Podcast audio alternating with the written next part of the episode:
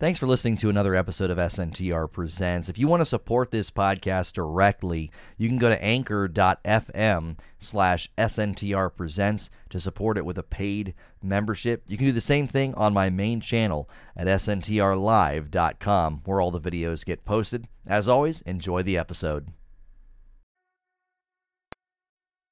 Hey, thanks for clicking on the video. If you're looking for my discussion about how Cyberpunk is back in the Sony store, there should be a timestamp below on this video. These live streams end up being about four hours long, and usually uh, we use those timestamps as a way for you to get to the various subjects that we cover. If you like my micro gaming news, the live discussions, the Q&A, be sure to hit subscribe and the bell button so you don't miss the live stream so you can be here. There's new features now. We can put a poll right in the chat as well as a lot of various debates that we do throughout the day. Now, this is going to be the main subject today. We are going to end up playing Cyberpunk on the PS5 later today just to check out where the game is at the moment. Now, I downloaded this morning. It still is downloading a PS4 version on my PS5. Uh, and I did look up. It seems there are uh, some some upgrades and some performance things that do look better on the PS5, but there still is not an actual next gen version of the game. Now, before we go over everything that's on the docket for today, just in case you missed it last week on Friday, I wanted to kind of show you uh, what happened. And uh, it's kind of funny. A creature came behind me and actually changed the thumbnail over their weapon durability debate. Uh, got hijacked and uh, hijacked by the community. If you did not catch that stream, Creature went back and he added timestamps for all the various things that took place during that live stream. Uh, they basically played a prank on me. They were messing with me throughout the whole day, trying to sort of ruffle my feathers and and uh, and get me sort of agitated and get me sort of off of my game. And then they surprised me with a ridiculous television. It's a Samsung. I, I can't even remember the model number. it, it is it, it's something I would have never bought for myself. And everybody was kind of chiding me because it's like I had this 13 or 14 year old television and it was like, look, I mean, I'm not going to replace it. It still works. And then they basically decided to send me a space shuttle. I mean, it is incredible. The remote control is like powered by light. I've never seen anything like it before. But but uh, the the other aspect of what they did they created a whole Discord. They conspired. They were all working together to time it all, and there was left over. Uh, they they had too much. They had they had pooled too much money, and my wife was a real champion in the story, and she ended up having to drive. We live in Louisville, and she had to drive uh, to Lexington and uh, the highway was closed. It was a comedy of errors. Like it, it, took her forever to get there, and so she got herself a nice Apple Watch yesterday with the leftover uh, with the leftover money uh, because they they insisted that she keep it, and they're like, buy something nice for yourself. And the Apple watches were like a huge sale and a huge discount. So she got to benefit from that day as well. So if you want to go check out that stream, uh, the weapon durability debate was still pretty good. There were still people in chat that actually were were arguing with me, even though Eugene's argument with me was totally fake and part of their plan. Uh, and so obviously that night I uploaded a heartfelt, uh, a message of heartfelt thanks, kind of sitting in front of the TV. And then my next short, I said, I can't believe you did this. I, I couldn't believe that there was so much money left over that my wife was able to get something for herself. So that is everything that happened uh, over the weekend. Oh, on gaming, uh, SNTR Gaming, Hilly and I finished a way out. It only took us two play sessions. So it was very, very different than It Takes Two. It Takes Two was significantly longer. I would arguably say It Takes Two was more fun. So that's perfect timing. A Pirate's Life for Sea of Thieves lands tomorrow. Hilly and I will dive in Friday night. I'll be checking it out tomorrow as well, but then he and I will be playing it on Friday night, just kind of having a good time with a pirate game and with some laughs and some drinks. So make sure you're subscribed to the SNTR Gaming channel. Also, don't forget we have the SNTR Shorts channel. Uh, those are recommended on the home page of this channel. If you scroll down far enough, you will see both the micro gaming news playlist, but you'll see links to SNTR Shorts and SNTR Gaming. This is the central hub now. SNTR presents, putting everything kind of under that branding structure SNTR presents and then shorts and gaming. We're even going to consider taking a little bit of a different crack at the logo here so each channel kind of has its own uh, identity. So we appreciate you guys supporting these live shows every day. And today we've got a lot on the docket for you. I've got information about the Sea of Thieves, the Sea of Thieves DLC, A Pirate's Life. Uh, they finally did like a little showcase, and there's good news for people that we're going to want to play this. Good news for me and all the things that I've said about Sea of Thieves up to now. Uh, so I will run through that information with you later in the show. We usually do that second half of the show right before Q and A starts. Outriders is dropping a patch. It's like increasing the legendary drop rate. I don't know if this is going to be enough to get anybody back in the game, but we're going to take a look at the details. Outriders, in my opinion, has a long way to go. Uh, it, it, kind of in congruence and in, in it's coincidental, you know, we're covering Cyberpunk. I think very similar things about Cyberpunk, but Outriders has got so many things about it that just make me not ever want to pick it up again. So we'll run through those patch details for you. Now, there has been some commentary about Elden Ring will be easier, and I'm going to read through the commentary and the quotations from the developers on this. This is a bit of a misrepresentation of what has been said, but as someone who has played Demon's Souls and Dark Souls 3, and I didn't get very far, uh, I was actually really encouraged by what I read in these interviews. So we'll be combing through those and kind of discussing should games like that have an easy mode. That's something that, you know, you're going to see these gaming journalists and reviewers, they always ask for this because they want to be able to fly through the game right away. And obviously, when you get stalled out, you're not going to be able to say much about the game. That happened with Returnal. Uh, when it had its embargo period, there were some people who didn't get very far. Understandably, I, I, I never got past Biome 3. Even though Returnal has done some balancing there, that's a risk you're going to take when you play a game like that, and we will be discussing that today. Main topic today, though Cyberpunk.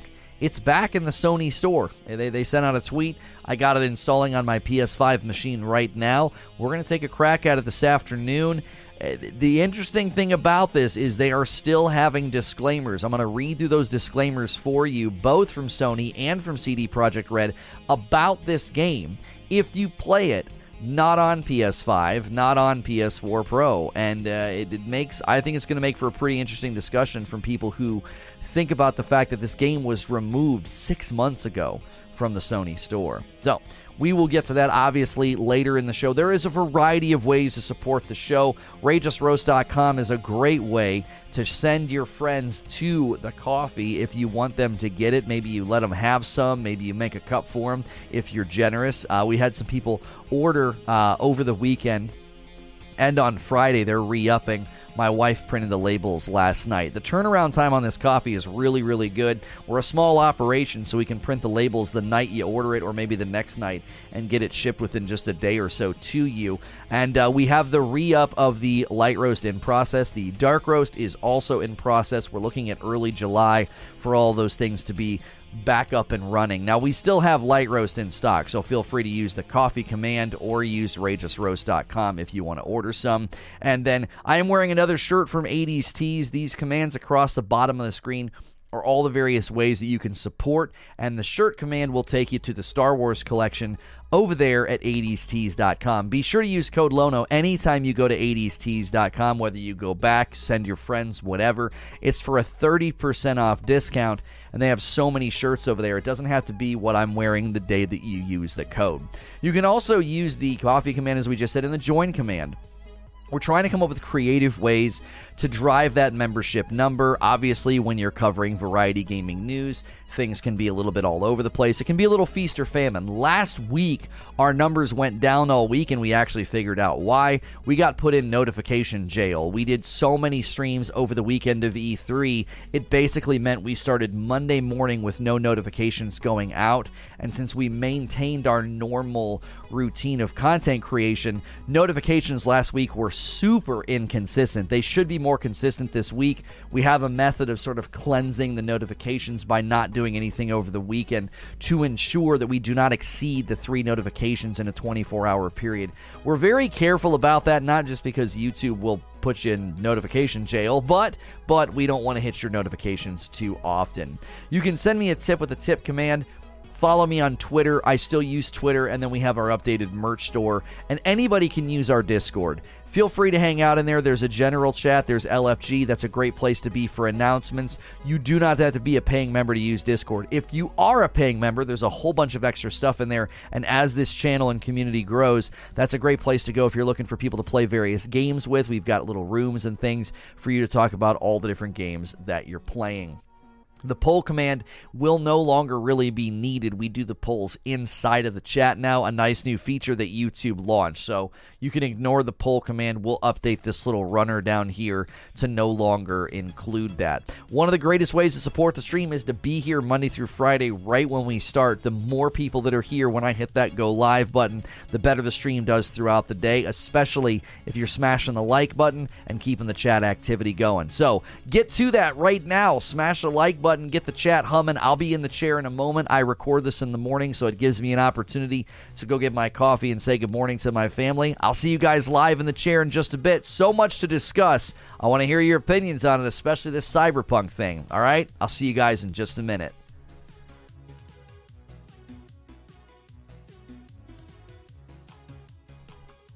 Good morning. Good afternoon and good evening. Welcome to another week. It is Monday morning, and we have a very, very full docket of news for you this morning. And we got a lot to do this week. I mean, it's not just Cyberpunk. We got Sea of Thieves tomorrow. We'll be covering that. We will be covering the gameplay as well. We'll be checking it out. And I was actually surprised when I went to download Cyberpunk this morning. Um, I was I was sort of shocked that they they still have it listed as a PS4 game. Uh, so I went and looked at the performance. I was like, did I just download a game that's going to run terribly? It does run at 60 FPS, so I I, I don't have to worry about that. I don't have to worry about that. It will run at 60 FPS. So I hope you guys had a great weekend. If you're a father or if you've got a father, I hope you guys had a great weekend. We're able to call, connect, and have a good Father's Day. I had a really, really great Father's Day. Uh, in no small part thanks to the stream that you guys did for me on Friday. That was incredible. If you guys missed the intro, you can go back and you can rewatch that. Creature went back and changed the thumbnail to say that the stream had been hijacked, and then he added all the timestamps below. So, what's good, feed? I see you in the chat. Um, yeah, the true PS5 version of Cyberpunk isn't till later this year, which again that that kind of surprised me, uh, and that's that's on the docket later today. We will be playing it, uh, so that will be happening today on the channel. That is our goal is to is to check the game out and to look at it. Now I am a safe for work broadcaster, so I'll do everything I can to to not have that end up being a you know a focus on uh, on the stream later uh, because we know you know I, I I don't like playing games with all that stuff in it anyway. Um, so do you still need a microwave? You guys don't. Listen, the, the, the joke about the microwave, the joke about the microwave is more about the fact that like my uh my my wife is terrible at buying things, right? Madam is good at so many things. She's better at so many things than me, okay? She really, really, she really, in the most generic, cliche, corny way, she does complete me. Like, we are polar opposites, and so we both keep each other in balance. And she's all attention to detail, hyper organized. She's homeschooling our kids. She's amazing at it. Like, my daughter read, read 10 books already and got her library card. Like, my wife is really, really good at stuff. What she's really, really bad at is buying something. She just won't do it. She'll like ask me eight times if it's okay. She'll be like, Are you sure this is the right one? Are you sure this is the right one? I'm like, Just order it. She did it with, we have a picnic table that we use when we eat outside. Oh, yeah, thank you. Yeah, I trimmed up for a wedding on, on Saturday. And like I was like, babe, just order it. That one looks great. Like I'll literally glance at her phone for like a split second. I'm like, yeah, yeah, that's fine and it's an ongoing joke with us. Like she did that with, she did that with the, uh, she did that with the microwave. She just wouldn't order one. She wouldn't do it. It was like, babe, just get it. We measured. I helped you measure. We found two that fit the measurements. We looked at reviews. I said I liked that one. And this was actually, I actually helped this time. I was involved. Usually I'm like, babe, it's your jurisdiction. I was like, I'm working way too much. I trust you to buy what the house needs. Just get it. And she usually will, but in this, the microwave is like an ongoing battle between the two of us. I'm like, babe, just order the one that we found. so, yeah, we had a great weekend. I complete. I woke up Saturday. I woke up Saturday excited to play video games on the brand new TV uh, with the kiddos, and I mean it. It is it is absolutely like take your breath away, beautiful when you're playing Ghost of Tsushima or Ratchet and Clank on a PS5 on this TV. It is insane. And uh, I woke up and my I looked at my phone. I was like, "Babe, I completely forgot." I was like, "There's a wedding today." and it wasn't panic it was excitement it was like we really wanted to go together and we had friends of ours that were gonna you know uh, they were gonna watch the kiddos well their their their teenage daughter was gonna watch the kiddos and we were all gonna go to the wedding together and so I was like, oh man, we completely forgot. Can they still babysit? And thankfully they could. So we had a blast. We had an absolute blast. It was like the perfect wedding, perfect weather, perfect day. I got to play, you know, Ratchet and Clank. Yeah, my daughter is is loving Ratchet and Clank. She gets so excited when like Rivet is around. She loved that scene where Kit, the little robot, like turned into like this big war machine looking thing. Uh, so we've been we've been having a lot of fun. We've been having a lot of fun with with uh, playing that game together. And they're not big on taking turns, but it's like it's good for them. It's like I don't like the whole we play video games once a week and you go both go, go through your separate ways and she wants to play like Mario Kart on the Switch and he just wants to play with me. He doesn't care what we play. And so I was like, "No, we're playing this together. You, you're gonna you're gonna play this with me." It's like you know. And then Father's Day was good. Father's Day was fun. We, you know, we spent the day hanging out, just doing stuff, and then we, you know, they, they got my wife got me a steak so if you follow me on Twitter, I posted a picture. It really was. It was probably the best Father's Day I've ever had. It just was it was just right. We played a little bit more Ratchet and Clank. We usually don't play video games twice in a weekend, but we played a little bit more Ratchet and Clank. And then we grilled out, we ate outside. I don't know. It was awesome. It was a good day. So I hope you guys had a great weekend. I hope you had a good Father's Day. Can't wait to see the pic of the new microwave. I'm sure you'll get that ordered soon. right, yeah. Her Apple Watch is really, really cool. That's another thing that's like she would never buy something like that for herself. I would never buy a 1,500 or $1,600 television. I just wouldn't. I would not do that. I would have settled for one that was newer and better than my last, which wouldn't have been hard. It wouldn't have been hard because it was such an old television. So we were uh, we were obviously thrilled and, and blessed by the uh, the TV purchase. I got it all set up, and then like as soon as I got it set up, I turned on the PS5. I was like, "Oh, I'm gonna play some Ghost of Tsushima." That's the first thing I wanted to do, and then they pulled in the drive. I was like, "Babe, you got to give me, you got to give me an hour." I was like, "Let me just sit down here and play." I was like, "I just got the thing set up." She's like, "All right." So she told the kid, she's like, "Come upstairs." She's like, "She's like, come upstairs and let him play." So I got to play Ghost of Tsushima for about an hour, and then I booted up Ratchet and Clank really quickly just to check it out, just to see. And I was like, "Oh man, the kids are in for a treat tomorrow."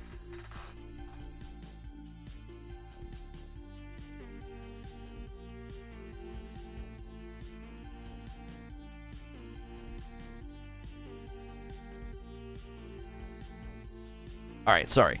My nose was driving me crazy. I was like, don't want to do that on camera, like blow your nose. I did. Have you ever been? I've I've been at restaurants and public places, and I'm like, dude, I can't do that. I cannot.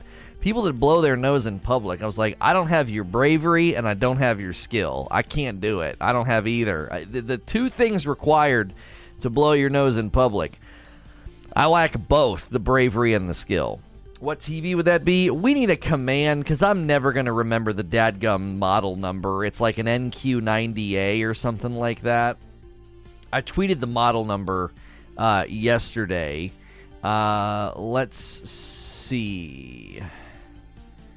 Uh, uh, uh. Was it yesterday or the day before? QN90A, a Samsung QN90A. Uh, so Oh, there you go. Hilly's got his joystick shirt on. Looking good, dude. Yeah, yeah. QN90A. It's uh it's insane. It's insane. Like The only thing about it that I we're trying to figure out is I can't just go in and tell it to to not do the super high refresh rate. Do you know what I'm saying? And so it is funny, yeah, Q&A is in like the the, the, the model number. We were watching this is not a medium by the way. This shirt is not fitting me like a medium. It's fitting me like I borrowed my dad's shirt. It's like baggy.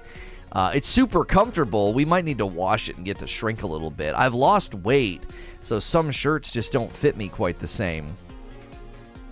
Um, we were watching Lost on Hulu, and I was like, it doesn't look right. I was like, it looks like a soap opera. And we, I fiddled with it a little bit, but I didn't want to fiddle with it too much because we're just trying to watch TV for you know an hour and a half or so. And I, if you put it on like filmmaker mode, it says that it tries to show it according to like the way the movie or the TV was filmed. And I felt like that fixed it. I was like, I think it turned off like the really high frame rate thing. Because those those old shows, you know, not even old shows, just shows and movies in general, like whenever they're showing at the higher frame rate, like something's off. It's like that doesn't look right. I started to get adjusted to it, so maybe I should have just left it alone. Um, but yeah, man, it didn't look right. So we we switched it to Filmmaker, and I I'm pretty sure it fixed it. So watching stuff in 120 hertz makes everything look like a soap opera. Yeah, you can switch it to we. I switch it to filmmaker, and I'm pretty sure that it senses the fact that it's being sent like a, whatever the frame rate is of TV shows, like 24 or whatever. I think it senses that frame rate and then it turns it off. Um, so it's hard to suspend disbelief when it looks like you're on the set of the show. Yeah, I couldn't believe how good it looked. It was unbelievable. Um, D Judder it almost looks too real. Oh, is that the setting, D Judder? I think I saw that. There's so many weird settings on the TV. I was just looking for the refresh rate. You know what I mean? It's a video interpolation, sounds like her soap opera effect. Yeah, yeah, yeah.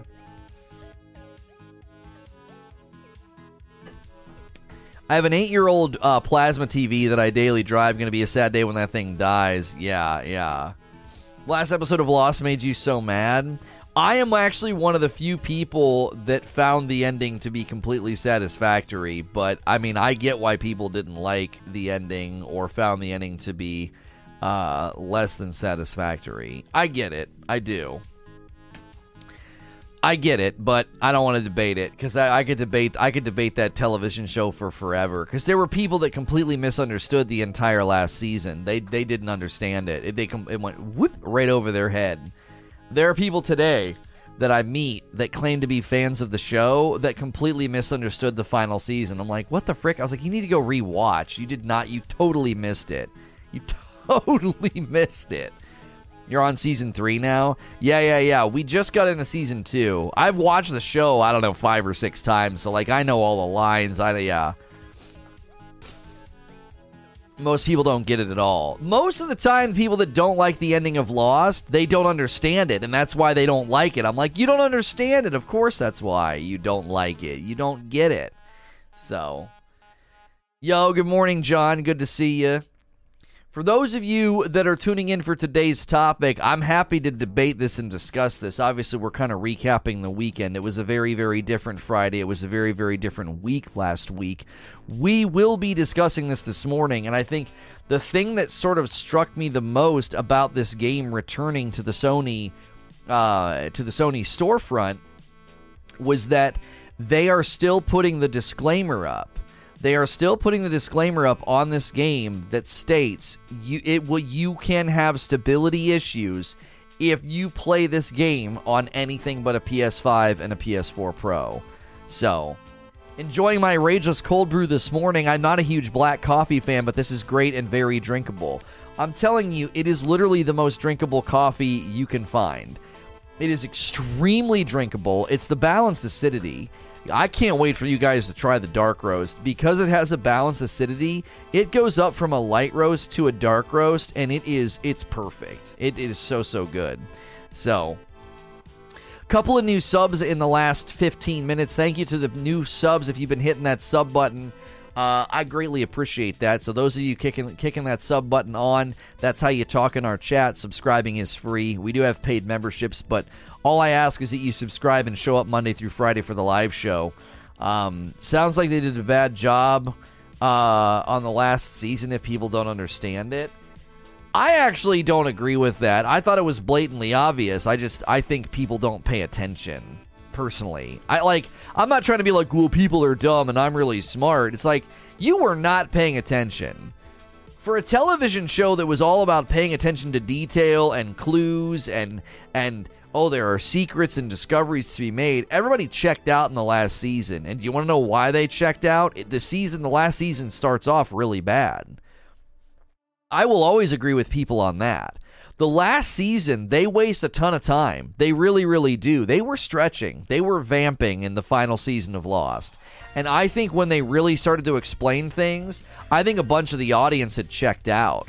I also think people watched it live week to week.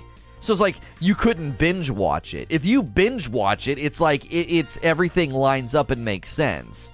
But if you if you watch that week to week and you wait 7 days before watching an episode and you get annoyed by like 5 episodes in a row, I think people just checked out. They were like, I just want to see what in the heck happens. Is the island going to blow up? Like, what's going to happen? So that's what I think happens in the final season of Lost for lots of people. If you can binge, it makes more sense. And obviously, the bad episodes are less painful when you can binge. You're like, well, that was kind of a stinker, and then you move on to the next episode. When you're watching that show week to week, you're like, well, that episode sucked, nothing happened, and then you got to wait an entire week. You know, that's that's never any fun. That's never any fun. Me and my wife tapped into our Rageous roast this weekend. No kidding, it's the most smooth cup of Joe we've ever had. Truly non-acidic, which we never knew was a thing. Uh, yeah, I don't. I, I wouldn't say b- non-acidic. It's got balanced acidity, which is one of the main reasons it's so good.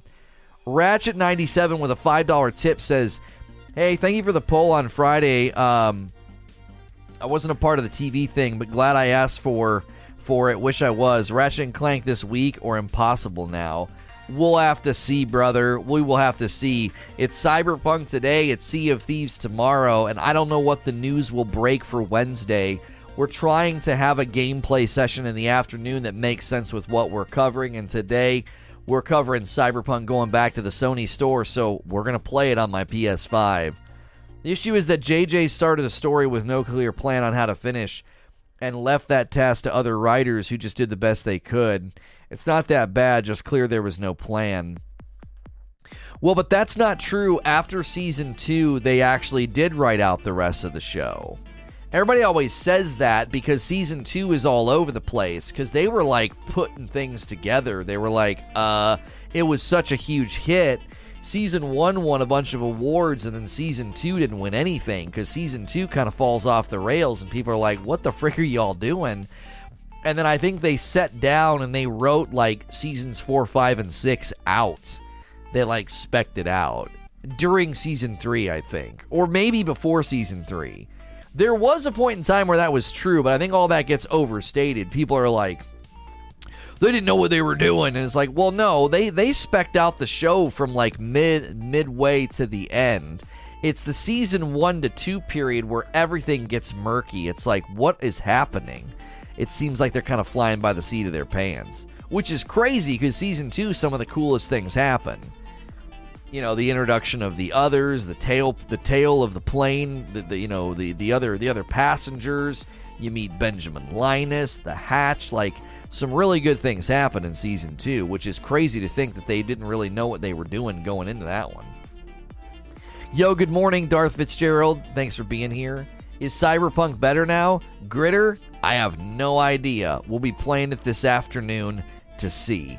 There is still a disclaimer on Cyberpunk saying that if you if you play it on the anything but a PS5 or a PS4 Pro, you are likely to experience stability issues. So, we're checking it out this afternoon. If you're tuning in this morning, we're getting a great suggested ratio right now. A lot of new folks are clicking on this video. We're going to be breaking down what CD Projekt Red said, what Sony has said, and then we will be playing it this afternoon. I'll be doing a poll probably momentarily asking you guys what you think about Cyberpunk returning to the Sony store. 4, 8, 15, 16, 23, 42. 4, 8, 15, 16, 23, 42. That's right. That's right. Uh, yo, good morning, Heartless One. Good to see you. Good to see you, Geritol. Happy you're here this morning, sir. I thought I read they knew exactly what the ending was going to be, but they weren't sure the length. During season two, they figured it out and they got more cohesive. That it's there. There's multiple versions of of the truth, K. Billy, of like what exactly happened with the show of Lost. But yes, yes, yes, yes. JJ never plans anything, and his endings are rarely good. It's why I was one of the few people not at all excited when he was announced for taking over episode nine. Yeah, yeah, he doesn't he, that wasn't his fault, though. That wasn't his fault. I actually thought, I actually thought he's like a really, really good primer. You know, when you're going to paint a wall and you got to buy primer? JJ is really good primer. He set that, he set Star Wars up. He paid tribute to where it had come from. It with a lot of parallelism to A New Hope. Sets the franchise up and is like, here you go. And then they didn't have a plan to, to, to connect the dots you can't blame anything on him. I really, I really and truly believe you can't blame anything on him with what happened with the Star Wars movies. Uh, it's none of that's on him, man. He he he primed the pump for just great, fun, good, modern Star Wars. And then in the middle movie, they were like, "We don't want to do any of that." And it was like, "Well, then I wasted you wasted our time. Then you the whole first movie doesn't matter. You know what I mean?" Hi from Panama. We believe in you. Keep going. Oh, thank you. Yeah, yeah. He, he, that, we we've debated this. We've debated this six ways to Sunday. I like what he did with Fringe. I think JJ has done good things. I liked what he did with Star Trek.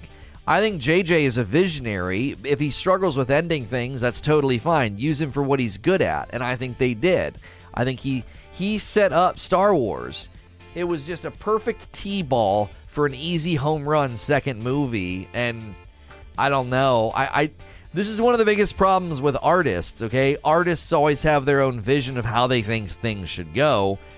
And we know that, that the director, Rian Johnson's amazing. He did a great job with Knives Out.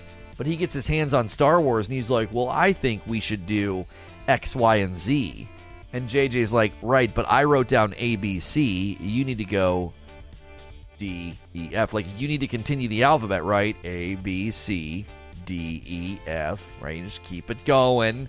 And he's like, nah, I'm doing X, Y, Z. And everyone's like, the huh? The what? This is none of this adds up. None of this connects. You know what I mean?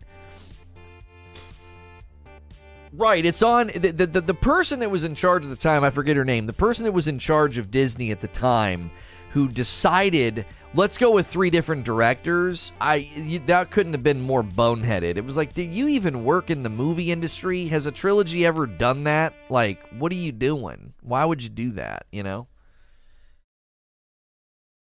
I was like, what is happening? And they got wore out. The weekend wore them out. Getting to see people.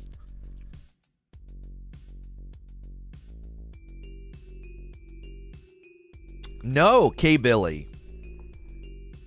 He didn't have control over the whole series. No, that's the problem. That is the foundational problem with those Star Wars movies. It it it, they, it was literally it was literally them saying like yeah, it was Kathleen Kennedy and now she's gone because she completely botched it. She was essentially the one behind all that, like driving it all. Oh, Demins created TV command. Thank you, Demins. It's not on him. He didn't have complete control. Not at all. Yeah, it was Kathleen Kennedy. You go and do any of the research on this. There's not a single Star Wars buff. There's nobody that understands Star Wars. There's nobody that understands those three movies that blames JJ. People blame JJ because they're Rian Johnson fanboys. They don't blame JJ because of the facts. They are like they think Rian Johnson is like a visionary and like, oh, what he did was brilliant. No, shut shut up. That is not what he did he completely torpedoes everything in the first movie. Director with a history of films that aimed to subvert expectations disregarded how an established franchise works in an attempt to subvert expectations. Didn't see that coming. Right, right. I'm sorry, but if you write the first movie in a guaranteed trilogy and you have no plan in place for second or third, you failed. JJ failed. Yeah, see, you're one of those people that don't know the facts. It wasn't up to him. He didn't write the second movie. You were literally stating things that just aren't true. You know what I mean? It, it wasn't on him. He writes the first movie. Second movie's supposed to pick it up and run with it. He's not in charge of the second movie. He's not writing it. He's not directing it. And yet here you sit saying he failed based on falsehood. Like this is the entire problem with the internet these days is people just run with false stories and they're like, "Yep, it's all on JJ." Like he he couldn't he couldn't have set up the train tracks better and more clear with where they were supposed to take things. It's confirmed Kennedy is gone. I'm pretty sure she's out. I I thought they handed everything over to Filoni and Favreau. They handed it over to them. They're like, you guys actually know what you freaking are doing. Like, these, these, this woman doesn't have a clue. They handed everything over to Filoni and Favreau. Last I checked, that was whatever uh, Star Wars fans were celebrating when she was out. She's still president of Lucasfilm. I thought they changed structurally what she can control or something. I thought they stepped in and they said, no, it's Filoni and Favreau are running Star Wars. Like, she may be president of Lucasfilm, but she has no creative control anymore. I thought they pulled her out of all of that.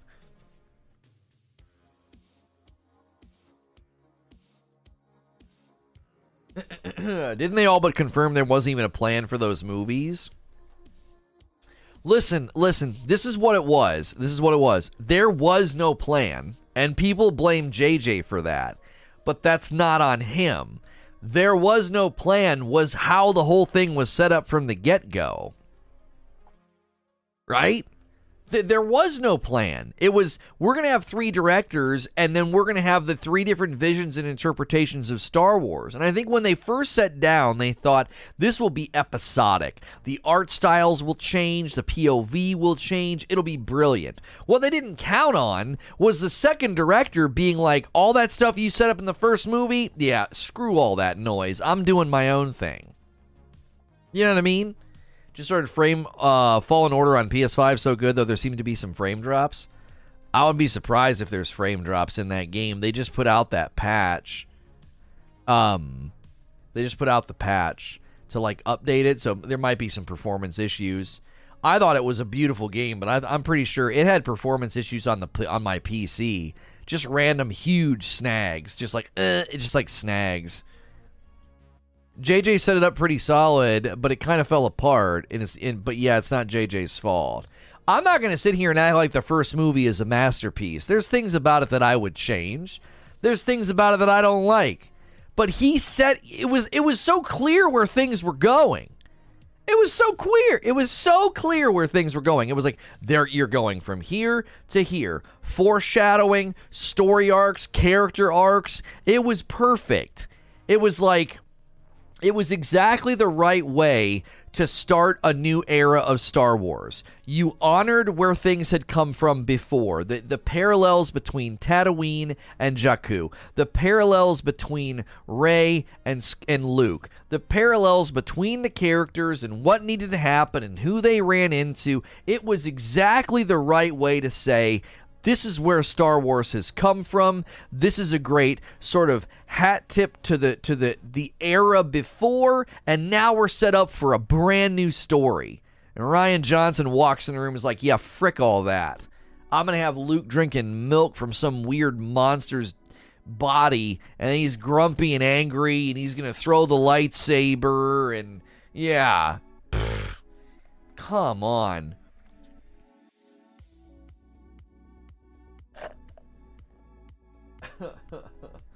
Come on. Even if you even if you find flaws and problems with JJ's movie with Force Awakens, you you can't sit here and, and say that it was a good idea to throw everything he did out the window. It really doesn't. Like I said, you're a Rian Johnson fanboy. You're not defending the art, you're not defending the story, you're not defending what would have been for good for Star Wars. You're defending your director. Like you're in his corner instead of being like, "Yeah, this is stupid. Why'd you do all this?" Why? It just doesn't make any it just doesn't make any sense. It's it's truly, truly bad. It's truly, truly bad. Every review I've ever looked at, like they'll pick apart individual things maybe about like Force Awakens, but when you get to the Last Jedi, dude, there's like 18 things wrong with that movie in the first 30 minutes. It doesn't even take that long. It's like, wow, we're 30 minutes in and this movie is atrocious. Like what is happening? I think without the pressure of a Skywalker saga, he his new trilogy will actually be good. I also love The Last Jedi, but realize it's not a perfect movie. There are things I hated in it. Wait, so they gave him his own trilogy? I thought they ended that. Is Rian Johnson still going to do his own trilogy? I mean, if his, he does his own offshoot Bizarro universe or something, and he's got his own contained story, it'll probably be amazing. It'll probably be amazing. I remember Lona defending. Yeah, I defended that movie originally, and then I watched one review on it, and I was like, "Oh my gosh, it's garbage." I watched one review of episode eight, and I was like, "Oh gosh." I thought they nixed movies for a while. Yeah, I thought all that was on hold. I thought all those projects were unknown and on hold because they were like, okay, Mandalorian is perfection. So we need to let these guys come over, right? we need to let them come over and have a crack. You know what I mean? What is Discord? Uh, you just use the Discord command. It'll get you in there. What I didn't like about the last one is how Kylo's knights didn't get flesh. Probably would have been in the second one if JJ had done it. That's exactly right, Jaretall. There were so many storylines that had to be patchworked back together in the last movie. So many. It's awful. They're full steam ahead on the shows. Yeah, shows are full steam ahead because you got Favreau and you got Favreau and Filoni. Like, you don't need anybody else. They understand the Star Wars point of view. They understand how to tell a Star Wars story. You don't need anybody else involved. If they want to bring in other directors and oversee projects, that's fine. But you I'm telling you what, you got to let those guys have their hands in every part of what's going on with Star Wars. They totally get it. Knights of Ren. Knights of Ren would have been a great uh it'd have been a great spin-off. Wouldn't it? It'd have been a great spin-off series. It's a, that'd be a great show, you know, like a little little mini series. You do a little animated mini series about the Knights of Ren, you know. Good news for Star Wars is that they essentially made Filoni and Kevin Feige of Star Wars now. Oh, the Kevin Feige of Star Wars now. Yeah, yeah, yeah. That's all you need. Just need Filoni and Favreau. They got it. They don't. You don't need anybody else involved.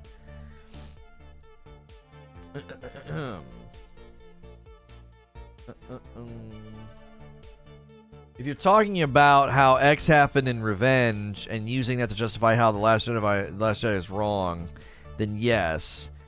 I don't give a about your universal lore. I'm watching this movie and what it established.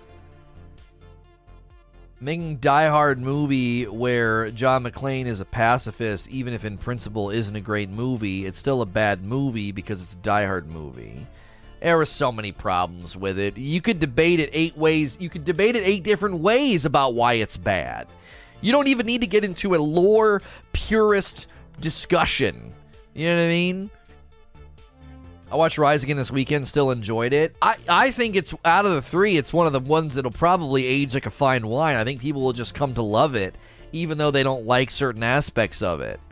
Sean with a $10 tip says, just wanted to make this clear. Kennedy is still in charge. There was no shakeup or transfer of power. That's a narrative created by Star Wars YouTubers with no evidence. Okay, okay, well, thank you. I swore I read that, yeah, they got her out. They got her out. Insomniac, I missed your $2 tip. You asked if she was out. Sean just answered. There you go. So, yeah if you let him do another Star Wars movie, you're going to have a bad time. I actually think if you let him do his own trilogy, it would be just fine. It would be just fine. It like listen, I'm going to say it. I'm going to say it. As much as I dislike the middle movie, if you would have let Rian Johnson do all three, they actually could have ended up being really dope. Why? He would have come in and been like, "We're going to subvert all that. I'm not going to do fan service. I'm not going to give you what I'm going to. I'm not going to give you what you want. I'm going to tell an original Star Wars story." And to his credit, it probably would have been pretty awesome because JJ's movie wastes so much time hat tipping A New Hope that it doesn't even feel like an original movie. It feels like a remake with a new cast. You know what I'm saying? I love JJ's opener, but at the same time, JJ's waste so much time. It's like, come on, like get to the get to the new story, right? Get to the new. This is just so fan service. This is just so like, oh, it makes me feel warm fuzzies about A New Hope. No, no, no, no, no, no. If Rian Johnson would have been in control of all three movies, they probably would have been awesome. The problem was he came in and he was like, I don't care about any of that crap from the first movie, dude. I don't uh, character arcs, foreshadowing. Nah, we don't care about that. I'm gonna do my own thing. uh.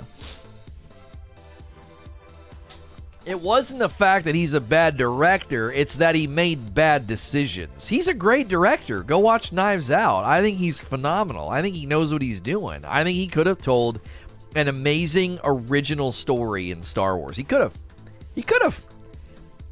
But that's not what they needed him to do. They needed him to do the thing that he's not good at. They needed him to fall in line. They're like, "No, you got to carry the you got to pick up the baton and keep running."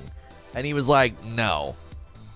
He took every possible character arc that you were invested in, either as a longtime fan or maybe you just thought Rey and Kylo were cool. Whatever, wherever you landed, he took every possible character arc and he just destroyed it. He was like, "No, we're not doing that. We're not doing that. We're certainly not doing that." No one's character arc picked up where it left off and did anything significant. Not nothing of significance happens in that movie. Not saying that I'm good with her still being in charge. I just don't want everyone to think that somehow she's gone. Right, right, right. I don't want to spread spread falsehood either. I swore I read in the headline. I swore I read that like she was out. And they were handing everything to Filoni and Favreau. Why haven't I like Knives Out? Yeah, it's really good. You ordered some coffee? All right, let me check and see if the order came through. I'll check my email right now. Yep, we just got an order for some coffee three minutes ago. Thank you so much, Andrea's Gamer, for ordering a bag of the Rageous Roast. You are. You are the best. You are.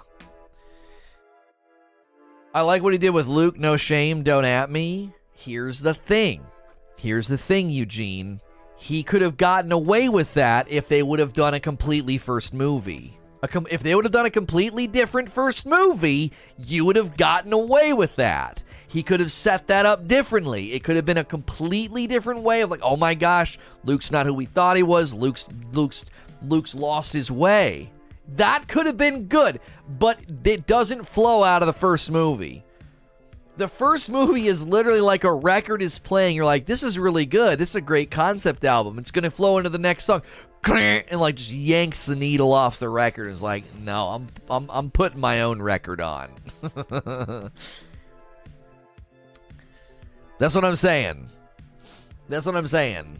Eugene is messing with Lono with bad takes. No, no, no, no, no. I don't think he's making a bad take. I think there were some people that thought it was a, it was a cool interpretation of like he'd be grumpy, he'd be old, he'd be he'd feel like he was betrayed by what he was taught about the light versus the dark they could have they could have opened up the universe to the gray jedi mentality of like we can use both versions of the force. I still to this day believe that luke skywalker uses the dark side at different times and it becomes clear to him you could have had this story at least that dark was not bad versus good. Dark and light were different sides of the same force.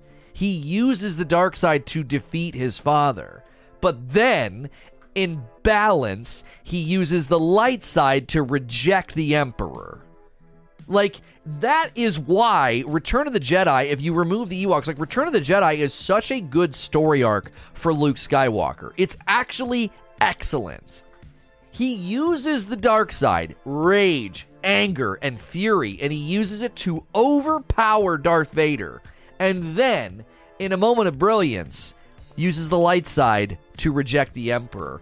That is the moment where Luke becomes more than just a Jedi in my mind. He becomes something balanced. And that's what I thought the middle movie was going to be about. He was going to be like, we've we I I am I'm completely disillusioned of the idea of like what the Jedi Council taught me and what the Jedi Council believed. No. Uh-uh dark and light need to be harnessed equally because if not, look at what happens to Ben Solo. Ben Solo is taught to fear the dark side, to fear the pull of the dark side. He becomes infatuated with it, and then he goes on a killing spree. It w- they could have done so much with that. They really, really could have. So I don't necessarily have a problem with what they did with Luke either. The problem was it was so out of left field, and they they didn't do anything with it. He was just grumpy. He didn't do anything with his revelation. He didn't come to any epiphany. He was just grumpy and hiding out. Bleh. That was awful. So they could have certainly done a lot with that. Do I get an email when it's sent to me? You will get an email when my wife prints the label, and that will have your tracking, so you'll know. She'll she will print depending on how many orders we get today. She may print your label tonight. She may print your label tomorrow night.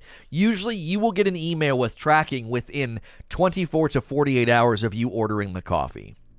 My wife's pretty good about that, so.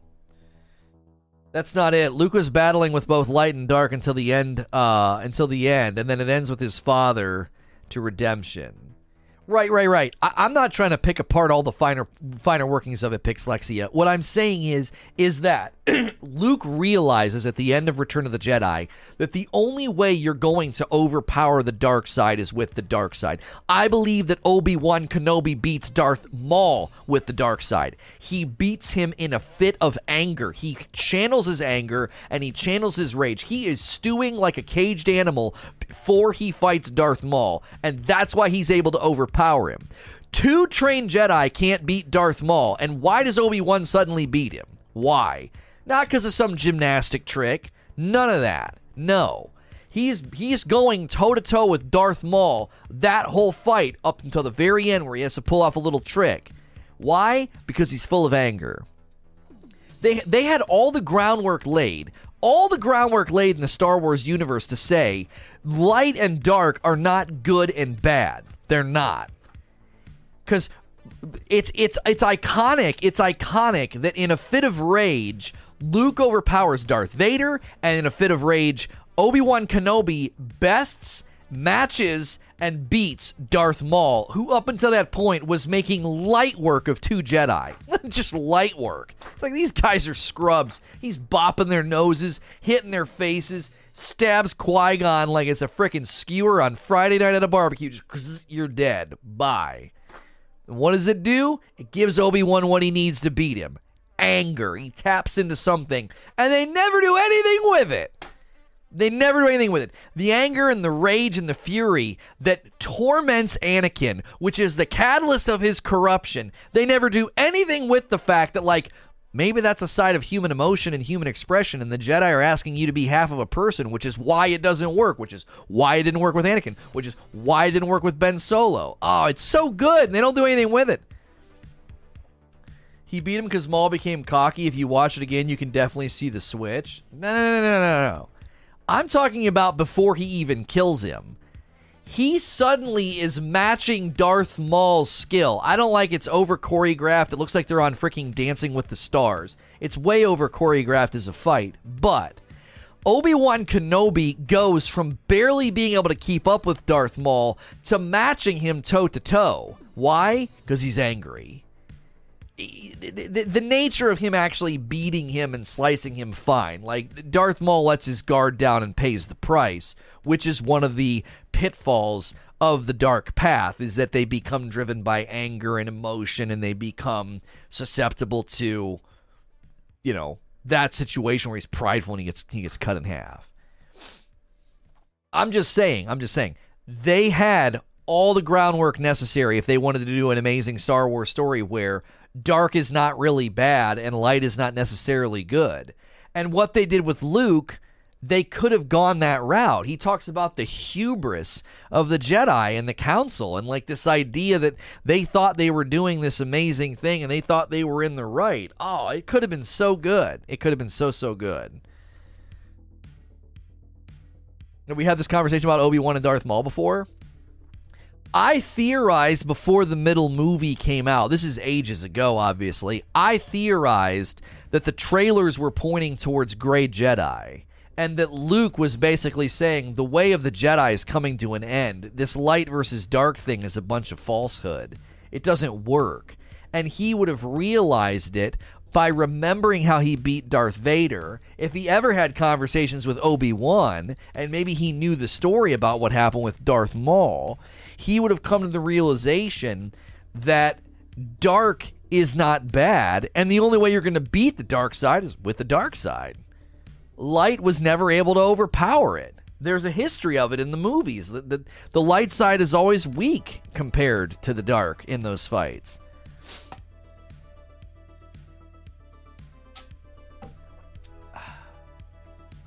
Yeah, they don't ever include that in the films. That's right, Creature. I mean, there's some really, really cool arcs there. Listen, if you clicked on this video for Cyberpunk back in the Sony store, this is what you get sometimes on this live show. I do a live broadcast Monday through Friday about gaming, and sometimes we get caught up in Star Wars debates.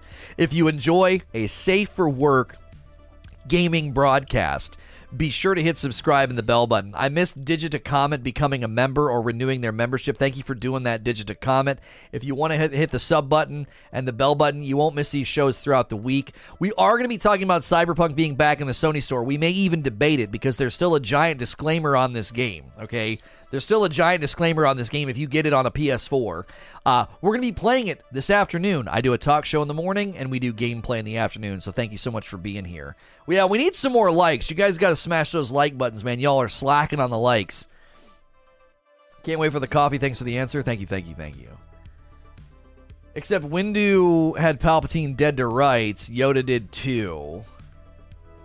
Yeah, but I would I don't know. I would argue that there was a weakness. There was a weakness in their approach, which is why they don't ultimately win. I don't know. I don't know. I'd have to go back and rewatch it. You also have to be careful uh, putting a little bit too much stock in what what George Lucas did with Mace Windu and with Yoda. I don't know. You, you can't put a, too much stock in it.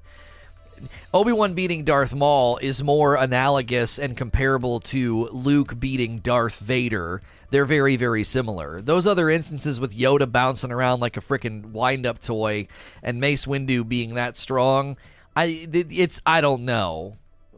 Windu loses because he was de- betrayed. Right, right. And at that point in time, was he truly stronger than Palpatine? It's hard to know. Again, it's so hard to to take some of what Lucas did in those movies. You got to take some of it with a grain of salt. The stuff he did with Yoda was kind of wa- I don't know. I don't know. I don't know.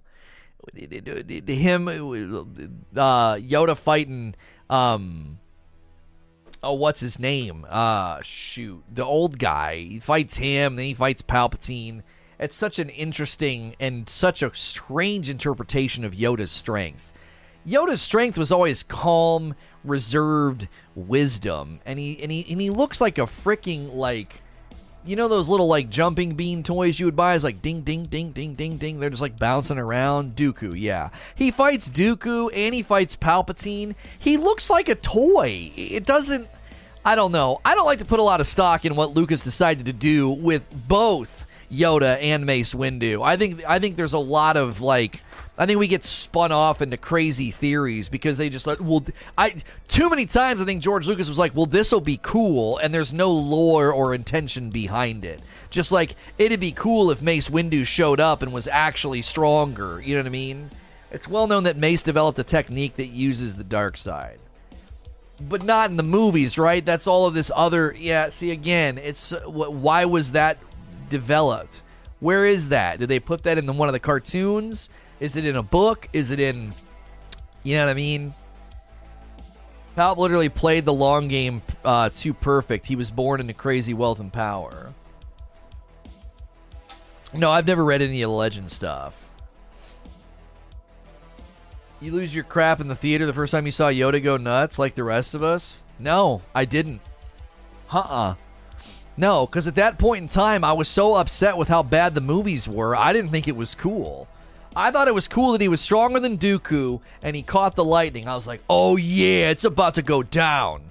And then Yoda started jumping around and I was like, I was like, what the frick is this? Why is he doing that? It makes sense for a three foot person. Yeah, but I, I don't know. I don't know. I don't. I don't fall. I don't fall in. I don't fall for it. I'm like, th- this is this is because everybody wanted to see Yoda be awesome, and this was their only way to make him awesome. Like I don't I don't know.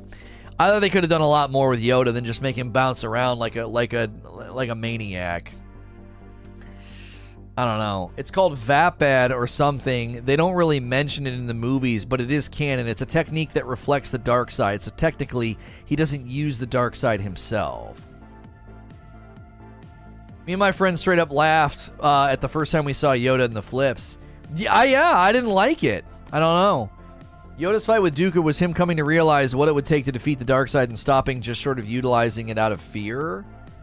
I don't. Again, I, I I can't read that much into it. I can't. It's very very lame. I don't understand how anyone can see it different. I don't know what you're talking about. Kathleen Kennedy has done a lot of good things to push Star Wars forward, but she does not have the creative mind to make a Star Wars trilogy. Dark Alliance coverage tomorrow. Dark Alliance is going to have to get kicked to Wednesday because tomorrow is all about Sea of Thieves. We're going to be covering Sea of Thieves in the morning and then playing it in the afternoon. He's talking about the Yoda flips. Oh, Yoda's fight scenes. Yeah, I, I don't, I don't, I, I don't like it. Yoda had Dooku dead to rights. Yeah, Yoda was clearly stronger than Dooku, and that I will buy.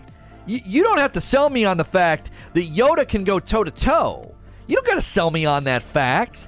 W- let me ask you something though who do they compare the midichlorian count to? Which I hate midichlorians, but if you're going to get into this discussion, you got to you got to bring this into the discussion. The only person that they compared it to was Master Yoda as being uh, insanely strong with the Force. So why does he need to be an acrobat with a lightsaber? You know what I'm saying? Why? It he didn't it, does that does that make sense? This is not Yoda. Yoda's not supposed to be uh, um, uh, a, a, a jumping gymnastic lightsaber flipping Jedi. He's supposed to be incredibly strong with the Force. And it's like, but he's, but apparently he's a gymnast. Like, I don't understand. And I guess you could say it's because he's using the Force to do that? Because he has no reach? Ah, I. I get what you're saying logistically speaking, but like a lightsaber is a lightsaber, man. A lightsaber is a lightsaber. I hand my kids a lightsaber, and I have a lightsaber. I'm my my kids are shorter than me, and they get my my knuckles still get cracked. You know, we're swinging back and forth, and my son still cracks my knuckles by mistake sometimes, and it hurts. Just because he's short doesn't mean he can't reach me with a friggin' lightsaber. Come on.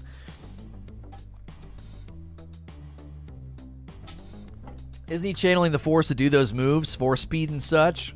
It just it just goes to show you everything that's wrong with those early movies. It's not about what is what is mysterious anymore. It's not about what would be like, oh snap, he's so strong. It's oh this will be really cool. It's a bunch of or- over choreographed dance routines.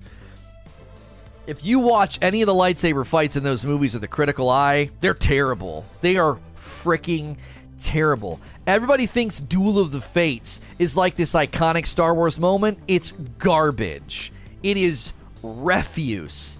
If you watch it with a critical eye, the Qui Gon Obi Wan fight with Darth Maul, it's honestly stupid. It's terrible. It's it's it's truly awful. And everybody thinks it's like the most amazing thing ever, and it's like, no, no. It's like an episode of Dancing with the Stars. What are they doing? Why are they twirling so much? Why are they doing extra moves that make them susceptible to damage? Why?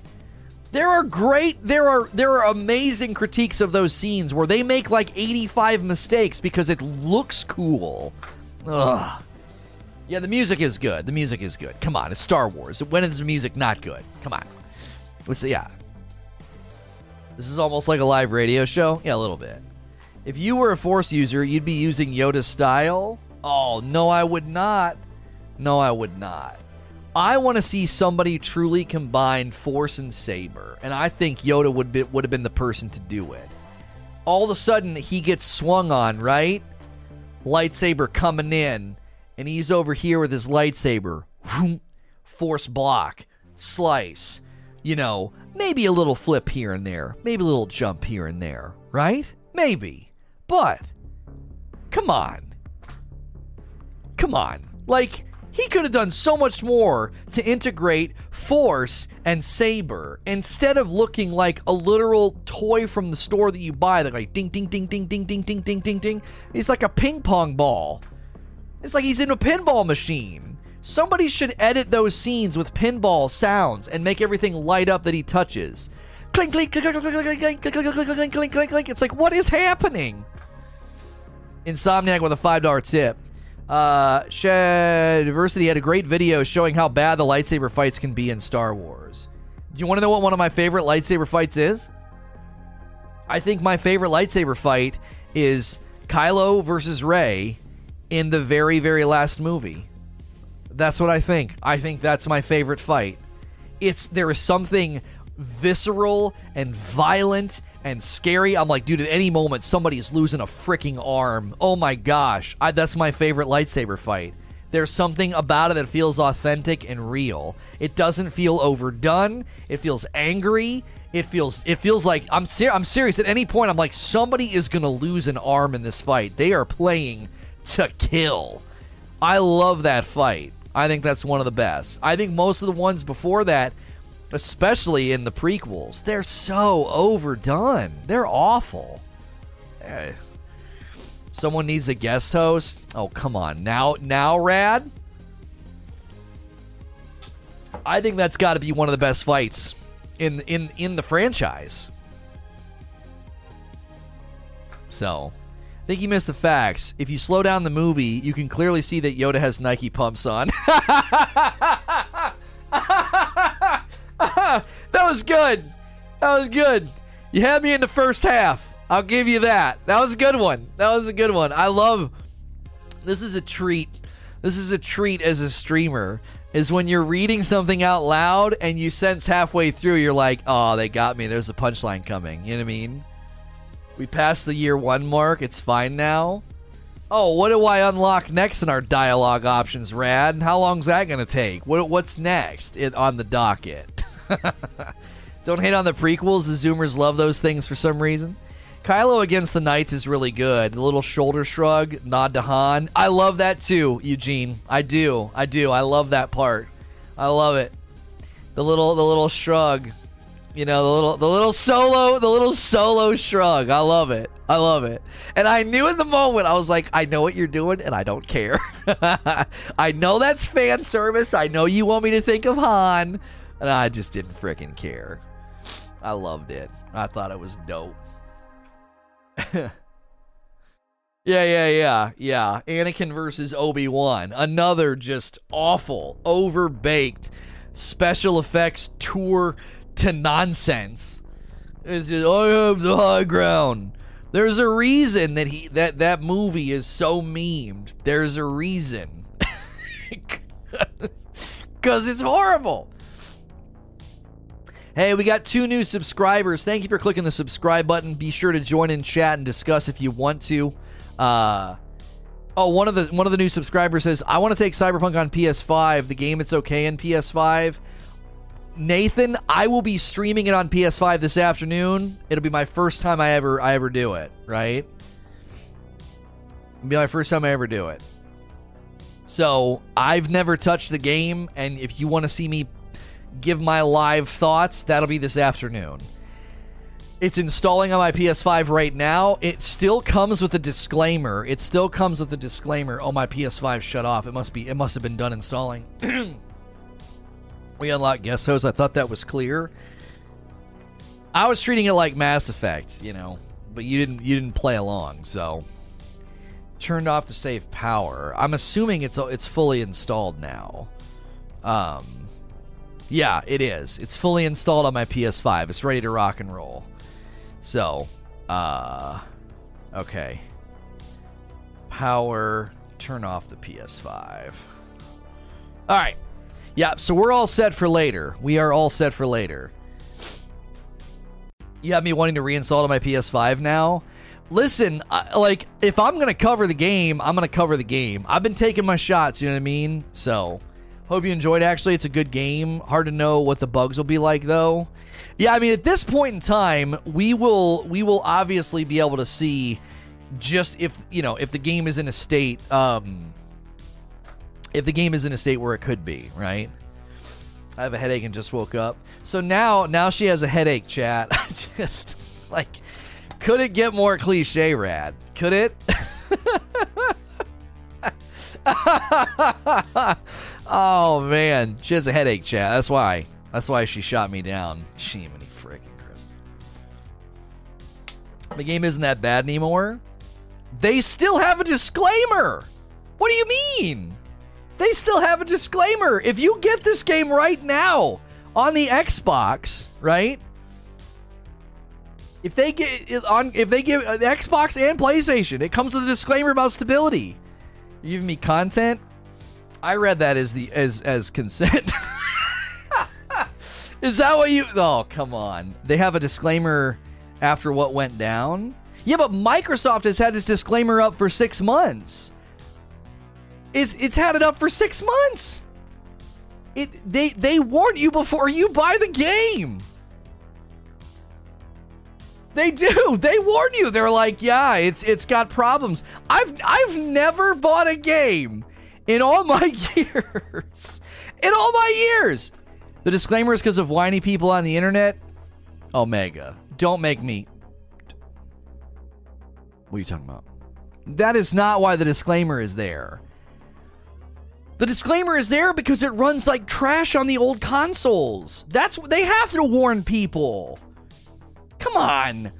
They, they have to warn people. Have you seen how bad it runs? It looks terrible. It's a joke. You will see. I have a PS5. I'm not going to see anything. I don't have a console old enough to show you how bad it is. He's partially right. I know people who played on old consoles and didn't have that many problems. Okay. All right, all right, all right. Hang on, hang on, hang on, hang on. There's different categories here. There's different categories here. Problems, all right? Problems meaning what? Freezes, glitches, bugs, resets. I'm talking about the performance, what the game looks like. It looks it looked so bad on old gen consoles at launch. Don't, please, please don't act like that wasn't an issue. It was really bad. I saw all the footage. I saw the YouTube videos. It was like it was like aliens colonial marines. I'm talking about all that. I'm not talking about the weird bugs where people were memeing the game. I know that that stuff is like here and there. It doesn't happen all the time. It is laughable when it happens. It's obviously very very funny. I'm talking about literally the textures and the way the game looked and ran. And then go go play Spider-Man, God of War, Horizon Zero Dawn or Red Dead. Play that on old gen and then play Cyberpunk on old gen and it deserves the disclaimer. 100%. It wasn't every player. It was bad, but not every player had that experience on those older consoles. I don't. Okay, how do you, how do you not have the same? I don't understand how that's possible. If it looks that way when someone records themselves watching someone eat or walking around town or combat or whatever, it's gonna it's it, it's going to perform that way on all those consoles just because you look the other way. I am not talking about bugs and glitches. I'm talking about literally the appearance of the game. The appearance of the game is what I'm talking about. I, am not. I'm not. I'm not trying to. I'm not trying to pigeonhole when like random characters didn't have textures, like Fuzzy just put in the Discord. I know that that didn't happen to everybody. Sure, sure, sure. I mean, by and large, when I saw videos that just broke down, here are the differences in appearance, here's what it looks like and runs like on old gen. I I'm telling you right now, it des- it deserves the disclaimer because it doesn't it does not look anything like what they advertised. I didn't look the other way. I did research on it. Not every player on older consoles had that issue. Just bring that gift from above to the stream to drive your point. Well, no, I mean that, but that's what Radical is saying, Murph. Is not everybody had that happen where like they looked at an NPC and the guy had no texture. That didn't happen to everybody. that was a bug that could happen. I saw lots of different videos of that bug happening. Like literally like they look like a mannequin that got melted in the sun. It's like what in the heck happened to that that character, right? 100%, 100%. Radical is right. That didn't happen to everybody. You could play through and maybe ha- never have that bug or that glitch happen. I'm talking about the overall performance. If you just look at the game and you look at those web th- those those those channels that do comparisons, just a comparison breakdown. They're not memeing, they're not taking cheap shots, they're not cherry picking glitches and bugs. They're literally just showing differences in performance. It I, it looks so awful on old gen. I'm not saying it wasn't horrible. Uh, it was not done right for older gen consoles, but it was not ubiqu- ubiquitous. And now you're gonna come in here and use big words. Okay, I understand what's happening. I understand what's happening. Brendan renewing that membership, getting a purple badge. You the best. it just works. Todd Howard somewhere probably. Everyone who smoked, yeah, I, Zubair. Uh, if you didn't have that happen, you most likely didn't play long. Hang on, what is this? Um, what is this? We can provide games from our competition for you to play. Uh, um, I yeah, sure. Uh, sure. I'd love to discuss it uh further. it further, it further. Man, I am I am bad this morning about I'm type I'm not typing very good. Uh Poll worst 343 software FromSoftware or CD Projekt Red. Frickin' Eugene. All right, all right, all right. All right. All right, here here's what we're to do. Here's what we're to do. Never mind. Oh, we were just we were just warming up, Rad. I was that was all. Come on. that was just the appetizer. Let's actually do this. Let's do this thing. Let's debate this. All right, here's what we're to do. Here's what we're to do. Okay? We're going to do a poll in chat. We're going to do a poll in chat, right? Cyberpunk 2077 should it still be on old gen consoles? Right? Yes or no? That's all I want to know. Do you think should it still be on old gen consoles? Right? Your master. Let's go, baby. Okay. I knew. I knew.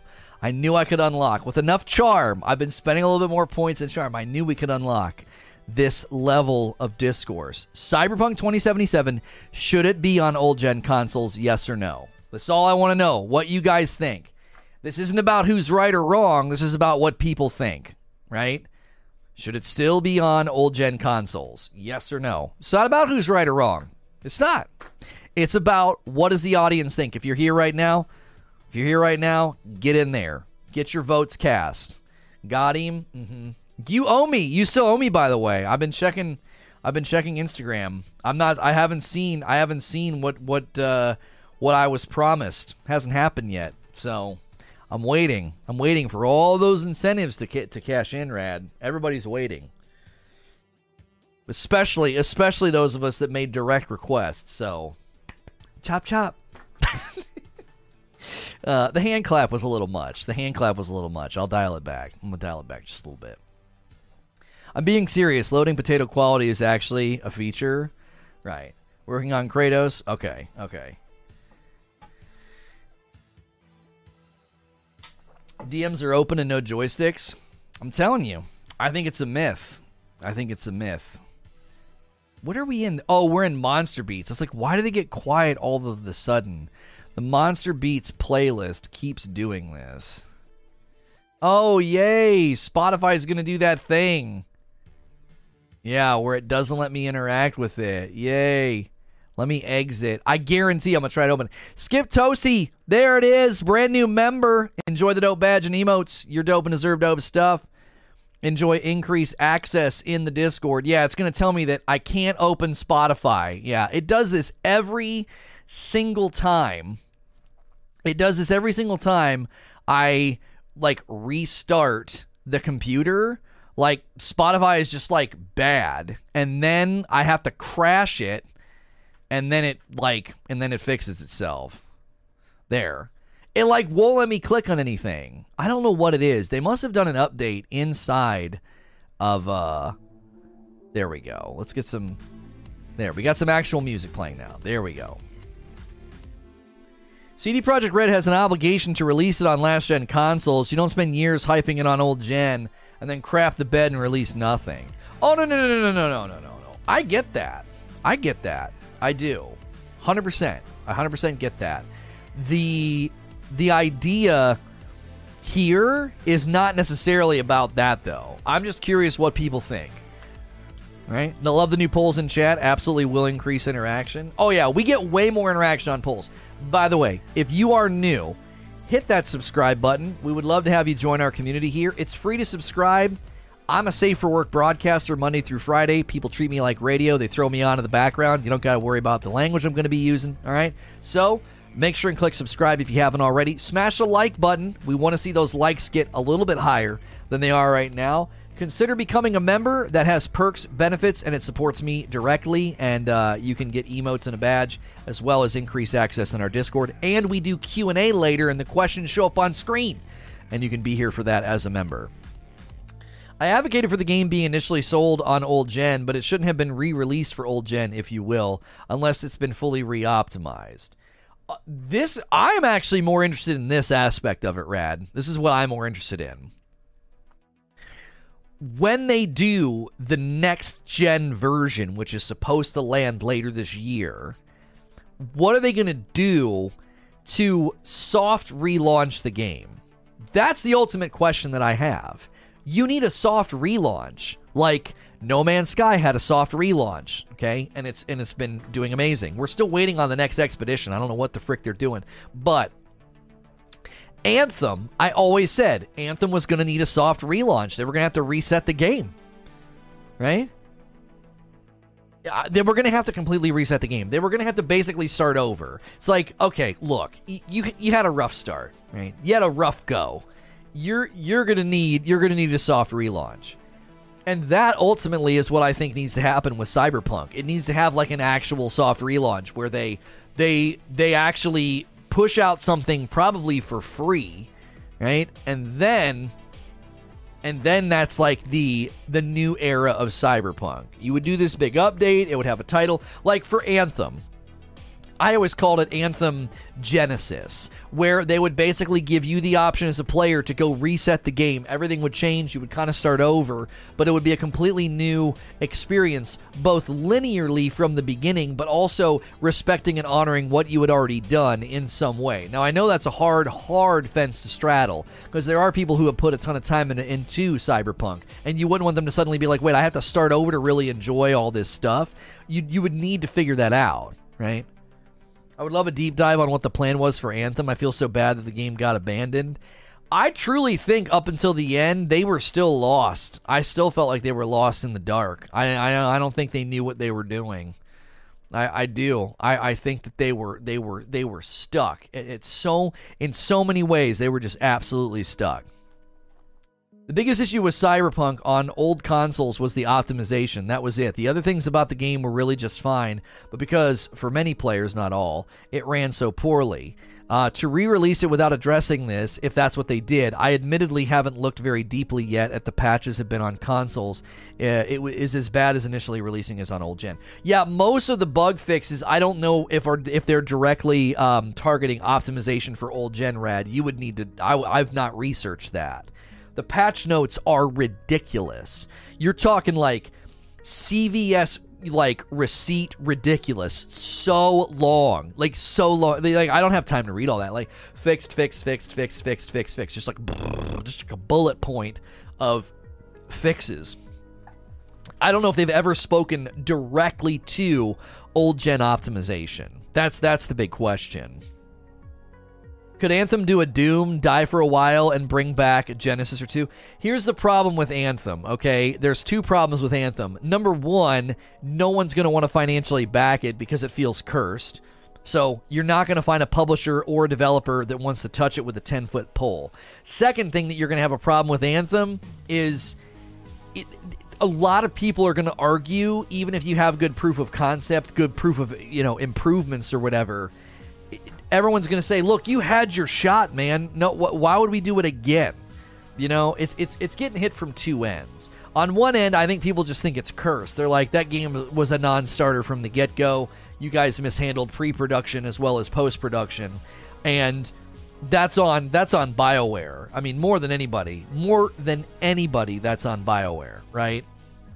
But I think you're not. You're, who are you going to find that wants to mess around with that? It's just going to feel like it's cursed from get go. And even if you don't feel like it's cursed from get go, you're going to be like, look, you guys had your shot, man.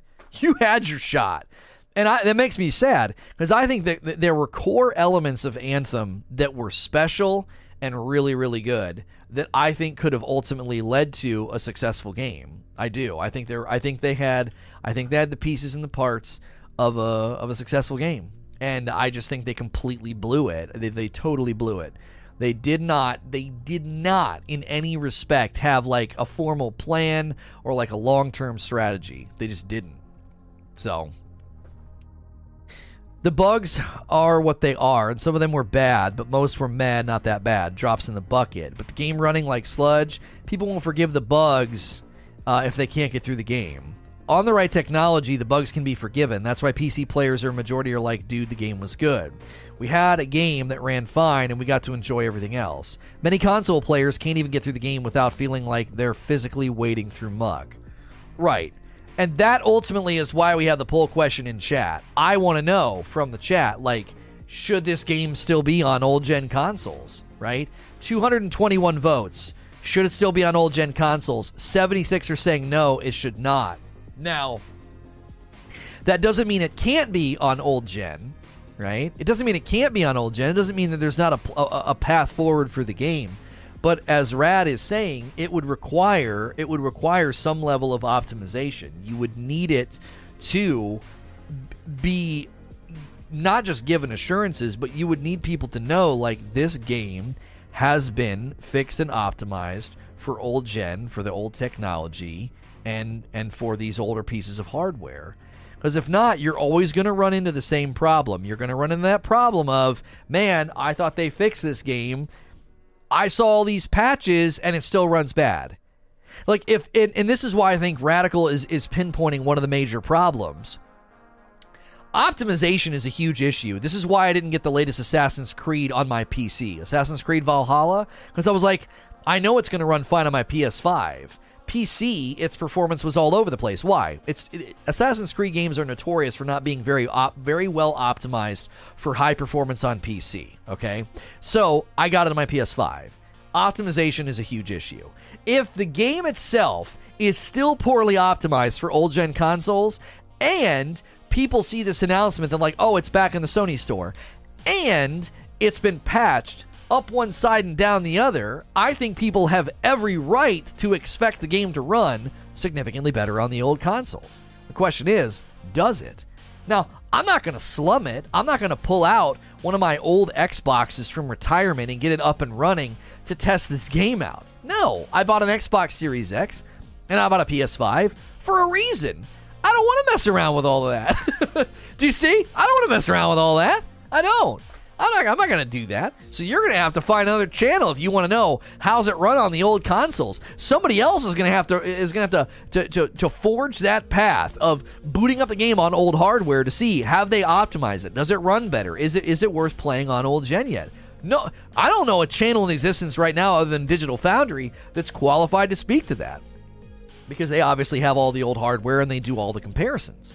So you would need Digital Foundry to do a revisit of Cyberpunk, and I don't know if they're going to do it anytime soon. I don't know. I think people legit refuse to acknowledge the problems with Cyberpunk because they like it instead of liking it and admitting they don't care.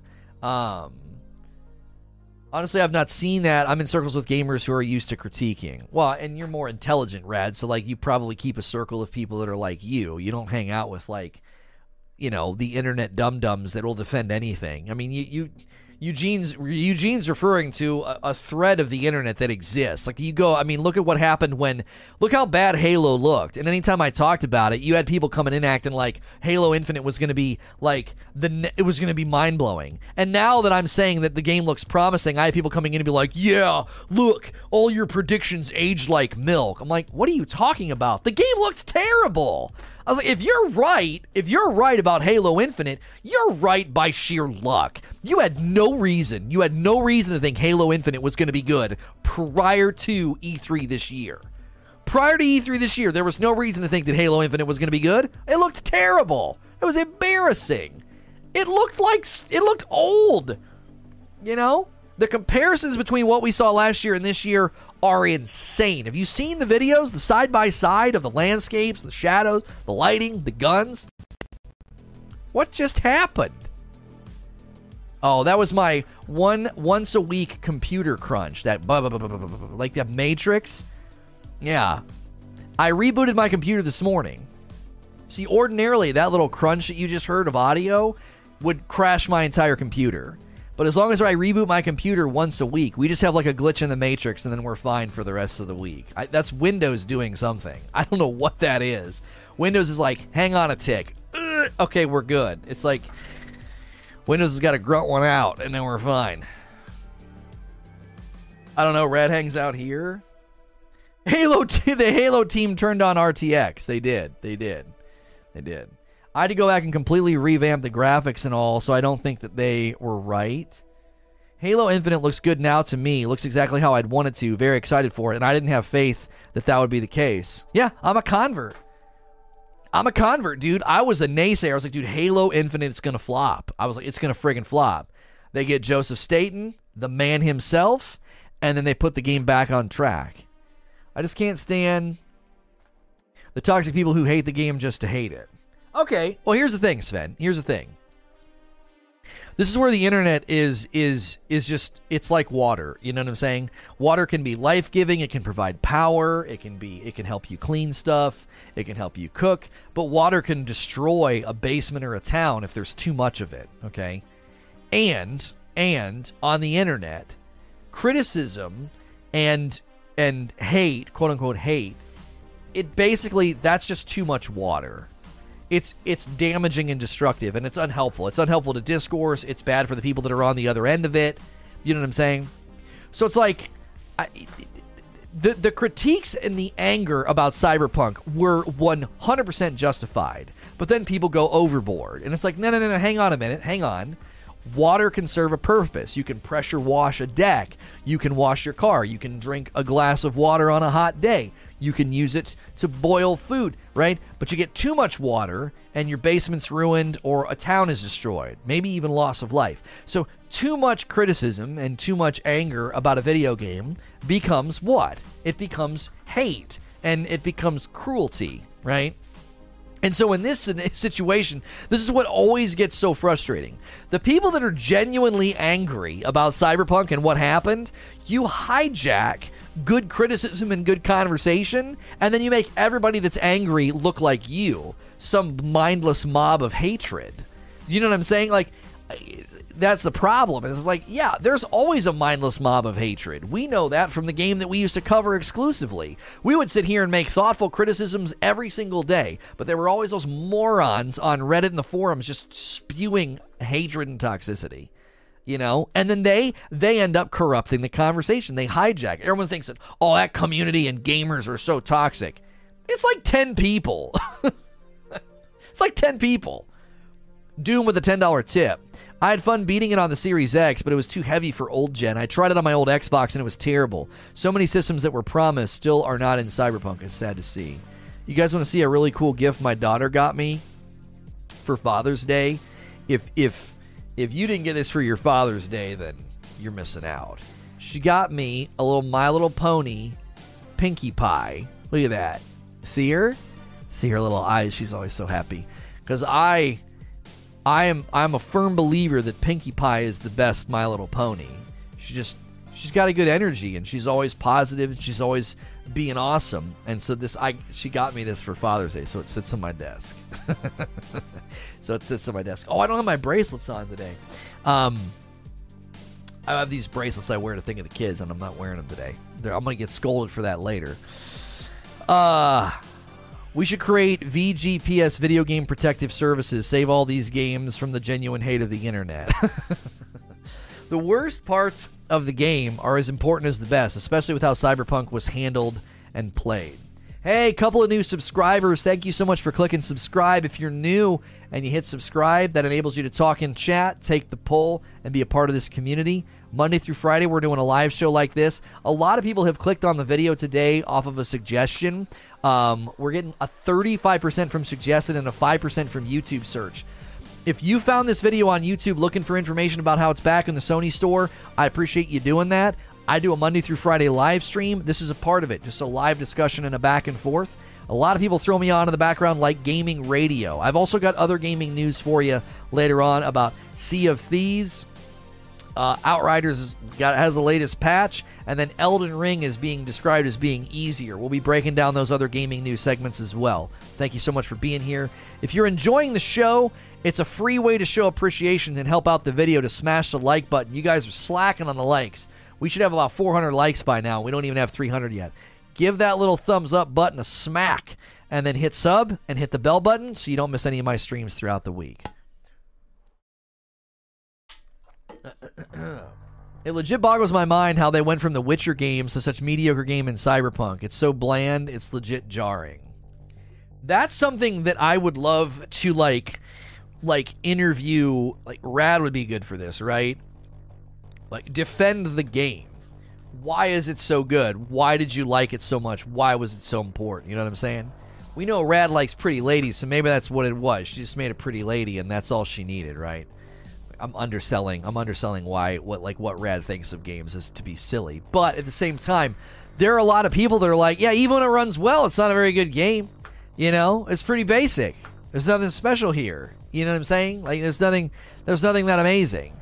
And I'd be interested to see somebody give like their discourse or give like, all right, give me the elevator pitch. You got one minute, you got five minutes. Like, pitch me on his friggin' game. Why is it so good? I mean, I'm playing it today. Maybe I'll figure it out myself. You know. Witcher 3 was broken on release too. Yeah, Witcher 3 was actually pretty bad on release. I don't think it was as bad as, as Cyberpunk though. I read a whole review. Uh, I know exactly what was good and what was bad. How was the weekend? It was amazing, Jin. Thank you for asking. Appreciate that. The game's story was so underwhelming compared to Witcher 3. Witcher 3 was technically busted and had issues, but the story and the meat of the game was still amazing, right? People forget it took years and free DLC to sway opinions on Witcher 3. I wonder though if that was because the core game was still so good. Like the story was still so good. You know what I mean? This isn't the first time they did this. I just wonder if Witcher 3 was was I wonder if it was a a table with three like okay, let me let me explain it like this. Witcher 3 was like a wobbly table. You know when you go to a restaurant and the table's wobbling? Witcher 3 was wobbly. It was like, all right, we got to get this stable. It's wobbly. And then Cyberpunk's like missing a leg. You see what I'm saying? Like, I, I, I don't know if comparing them is the same. I don't think Witcher 3 was quite as bad at launch as Cyberpunk. I think Witcher 3 was a wobbly table. It was like, holy frick, there's some stuff in here you guys have got to fix. But it was still a table. It still got the job done. You know what I mean? Wheezy says, I call it bland. I put 100 hours in on a 3080. There you go. Wheezy's played the heck out of the game, you know, on, on, a, on a stellar experience, on a PC that is really strong. I would say the same about Cyberpunk. The core the core vision and narrative is great, but it's not very well made. Uh, first time, shame on them. Second time, shame on me. That's right, shame, Rad. Shame on you. I think there are a lot of people who never touched 3 or knew about it until they turned the corner. Yeah, I tried playing Witcher 3 at launch, and it launched at the same time as House of Wolves, and I just, I nobody wanted to watch me play it. it I, I streamed it for eight people. at the time, at the time, I streamed Witcher 3 to eight people. That's how, uh, that's how much endurance my, my channel had back then. uh, screw that wobbly table. I always end up with that. You just gotta get some salt packets under there, buddy. Just get a few salt packets Give them a little tappy tap, put them under that leg, you know? The game tried to do 1 million things and it did them all poorly and mediocre, says Wheezy. When you compare AC Odyssey versus Witcher 3, you can see where technically Ubisoft blows CD Projekt away. I'm actually, you know what's funny is as irritated as I got playing AC Valhalla the other day, um, uh, it, uh, it's, I still want to go back and play it. I don't know. There's something about those games. I don't know. Um, it, I, I don't understand why. It didn't start well. It, it did not start well. And yet, and yet, I, I kind of want to go back and like, all right, let's, uh, I don't know. Let's take a crack at this, you know? Um, oh, we got that for later. Ooh, that's pretty. Nice, nicely done, creature. That looks very good. Hey, we're having a great day. So if you guys are here and last week was weird, we did something where you might not have been getting notifications last week. So all of you that came in today off of a notification, uh, and you've been a long time sub. We greatly appreciate that. We did so much E3 coverage last week over the weekend. We actually started Monday in uh, notification jail. You can only send so many notifications in a 24 hour period. So, uh, thank you guys for a strong, strong day today. We appreciate everybody being here, especially all of the new faces and new names in chat. Thank you for being here as well. Uh, I did all the side quests and none of them mattered, says Wheezy. None of the decisions mattered. Man, I can't wait to see what happens with this. Nothing. Absolutely nothing. Yeah, I thought that was one of the key tenets of Cyberpunk. Wasn't it supposed to be a game where everything you decided and did would would would influence the story and the game? You know what I mean? That's what I wrote in my review. Along with just the world itself, the storytelling, character building, and world building are unmatched in many settings. Oh, so you oh so those radical things the opposite. Mark uh Marcus no Marco Marco Susano Marco says not true. I beat Witcher 3 four times DLC included. Cyberpunk is not just broken. There's a lot of missing fe- lot of missing features that were promised. Thank you Marco for chiming in with the $5 tip. Dark Roast Switch Pro. Zubair it's on the way, okay? The Dark Rose is in is in process. You know what I mean? Rad says the side quests were better than the main story. Okay, okay, okay. We got different perspectives here this morning. Infit Infinite says, I disagree with that, Wheezy. I found the quest to be very deep and philosophical. They may not have impacted the larger narrative, but they were great. Okay. I was actually talking with somebody about this at the wedding that I was at on uh, Saturday, and would it be content that people would want to consume if I started to break down games with respect to their their truth claims, their view of the world, their view of man, right? What's their anthropology? What's what's their what's their philosophical viewpoint? What's their stance on ethics or morality? Like games are getting more into that, aren't they? Like Days Gone gets into that. Uh, Ghost of Tsushima gets into it. Uh, apparently, Cyberpunk gets into it. I just don't know if there's enough games that would actually get you. Would you even be able to break them down at that at that level? Is it even possible? Do you know what I'm saying? I think it'd be fun, but it'd be it would take so much time. Doom clicking that member button. Thank you for doing that, Doom. If you guys haven't clicked the join button, consider doing that. It supports me directly. We've gotten four new members already today. Thank you so much for that. If you're new and you've clicked on this video today off of a YouTube search or suggested, thank you for being here. We are breaking down Cyberpunk 2077 being back in the Sony store. I have a poll in chat right now. Okay? I want to know what you think. Do you think Cyberpunk should still be on the old gen consoles? Has it come far enough? Is it still too poorly optimized? Weigh in on the poll. If you hit subscribe, you can talk in my chat. We do that to kind of keep out the chat bots and the haters. Uh, and also, when you hit subscribe and the bell button, that ensures you don't miss my streams Monday through Friday. So, thank you to all the new folks being here. Good idea for one off videos. It'd be so hard. I have to do so much research. I just don't know if I have the time to commit to that kind of content. There are literal endings you don't get if you don't complete some side quests, says Radical. Master Ty says, I agree they should have connected and did more. Almost every decision in the game doesn't affect anything, says Distorted. People investigated exactly that and were upset to find that out. The direct ending are only slightly different. Yo, Marcos, renewing that membership and getting a blue badge. Welcome back, Marcos. Thanks for clicking that join button again. Oh, the different endings are only slightly different. I was like, the direct ending? What is that? We also got a new subscriber just a second ago. Somebody hitting subscribe for the first time. Thank you for doing that and becoming a subscriber of the channel. Getting ready for Dying Light 2 by replaying Dying Light 1. Uh, we convinced Eugene to get Dying Light 1 because it was such a bargain and we had heard so many good things. And he was like, man, it's just too dated. I can't get into it. Um, I'm curious, uh, Ski Stream, if you've been a long-time fan of Dying Light 1, how that replay feels to you. The whole concept of your choices not really mattering in the world at large is very much in keeping with the genre. But that conflicts with these kinds of games try to do with your choices. The Last of Us 2, uh, we ruin video games, I guess. No, you don't. Far Cry 6, getting political, these topics could get spicy. Yeah, I don't know if I ever want to dip into those. Yeah, yeah, yeah. You're right, Fuzzy. You're right. we we ruin video games. No, you don't. No, you don't. Stop. The atmosphere in Night City is fantastic, though. I like being in the game as long as I don't pay too much attention to the game systems and the mechanics. it's not it's not bad if you totally shut your brain off. You know, it, it really isn't bad. it's a great picture if you squint. You know or take your glasses off. uh, Eugene says, I was so bored. You were bored in Dying Light 1? So bored and dated. I'm currently replaying all the Halo games to get ready for Infinite. Yeah, I, I don't know, man. Halo 1, it just is rough. It's so rough. I'm at the point where I don't even know, uh, where I don't even have to use my guns. Oh, there you go.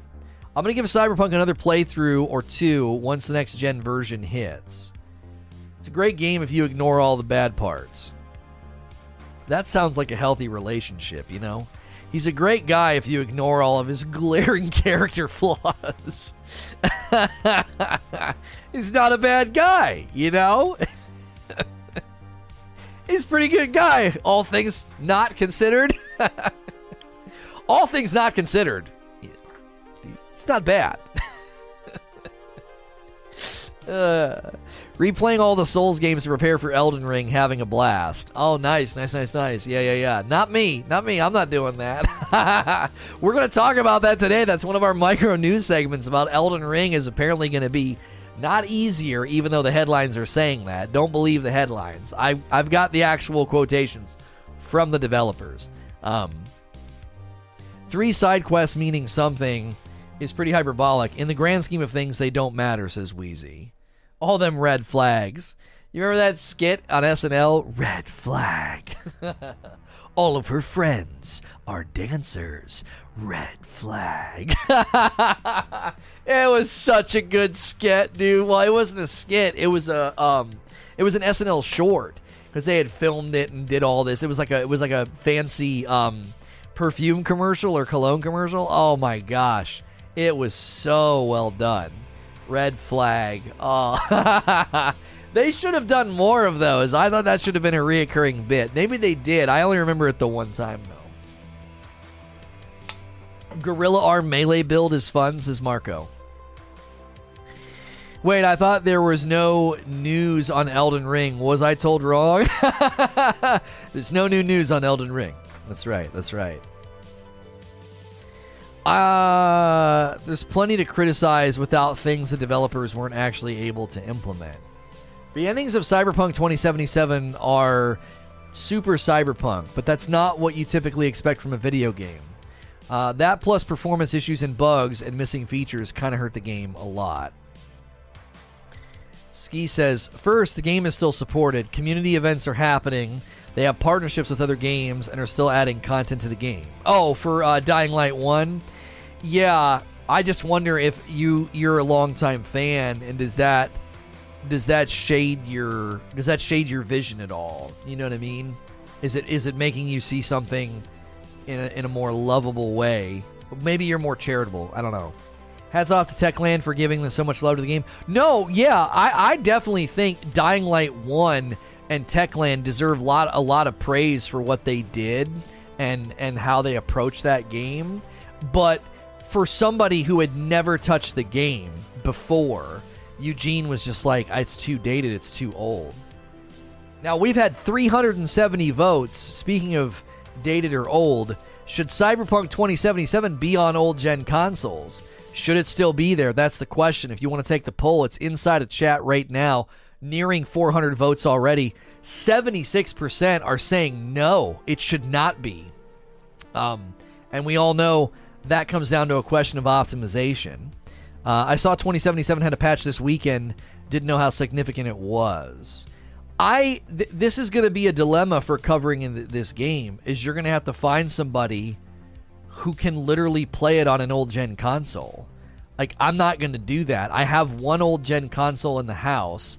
Um, well, it's an Xbox One X. So I don't have any consoles old enough to truly test it. I have a PS4 Pro and I have an Xbox One X, and neither of them are up and running and ready to go. Um, so uh, I just got an email saying Cyberpunk is available in the PlayStation Store. Uh, today they announced it, so I just got a PR email from Terminals about it.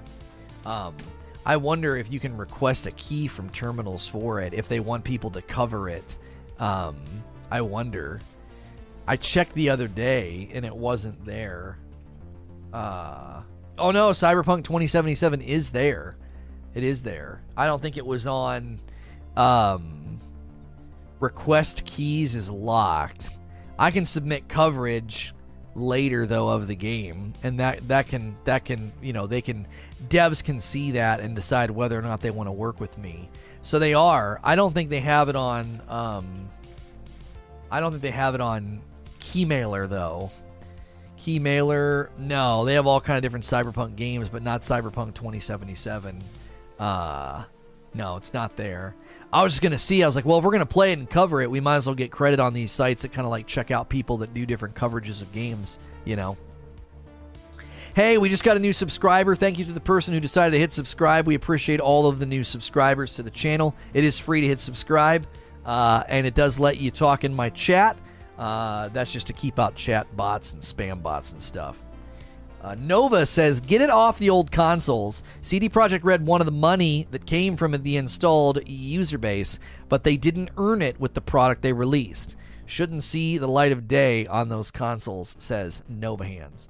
Doom says the missing features and depth of Cyberpunk hurt it worse than the bugs. I believe the gravity of your decisions don't exist. Okay, okay.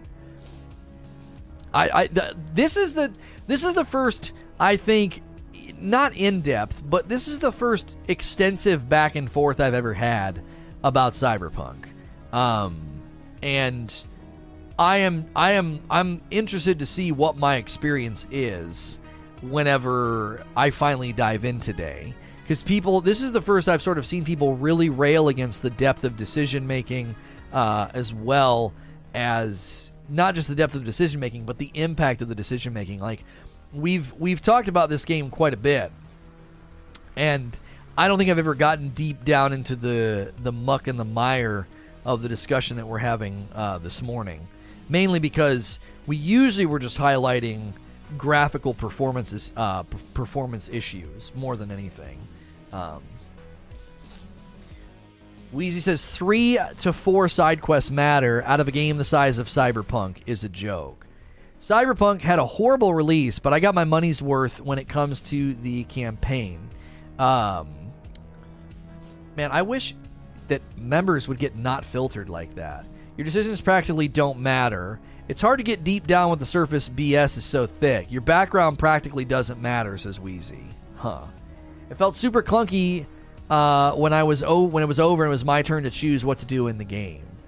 Yeah, I was watching performance last night on the PS5, and I was like, I was like, okay, um, there, there, it, it looked like it was actually running, uh, running pretty smooth, and I thought, you know, I, I might enjoy myself in this game. It looks like it's actually running pretty well. It looks like it's it's good performance. It, you know, it was a little sequence where like the guy was like hiding behind something.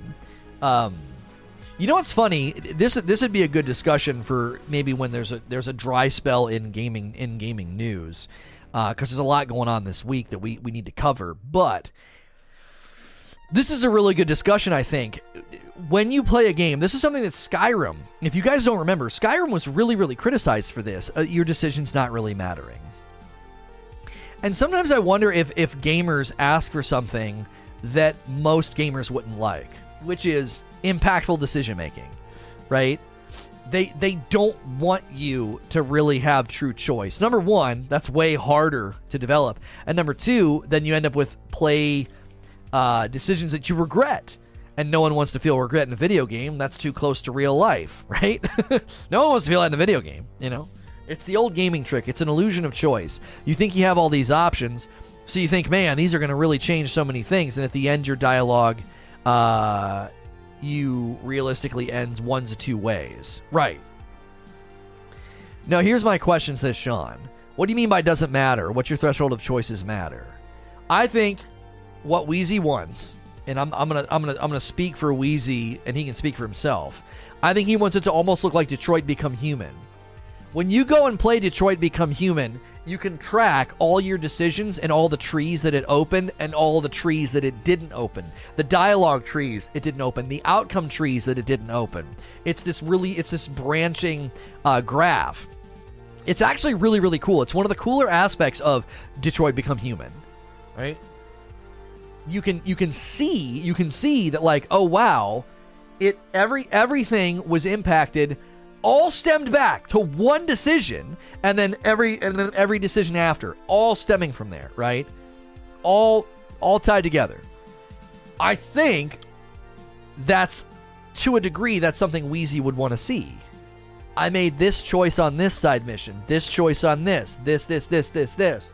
And now that i'm 50 hours in here are all the results of the choices that i made instead of it being like I my story is basically identical to yours, barring a few minor things. I want to like The Witcher or Mass Effect, where the gravity of my actions or inactions change everything. If you're going to have choices, that is the way to do it for sure. The way Detroit did it.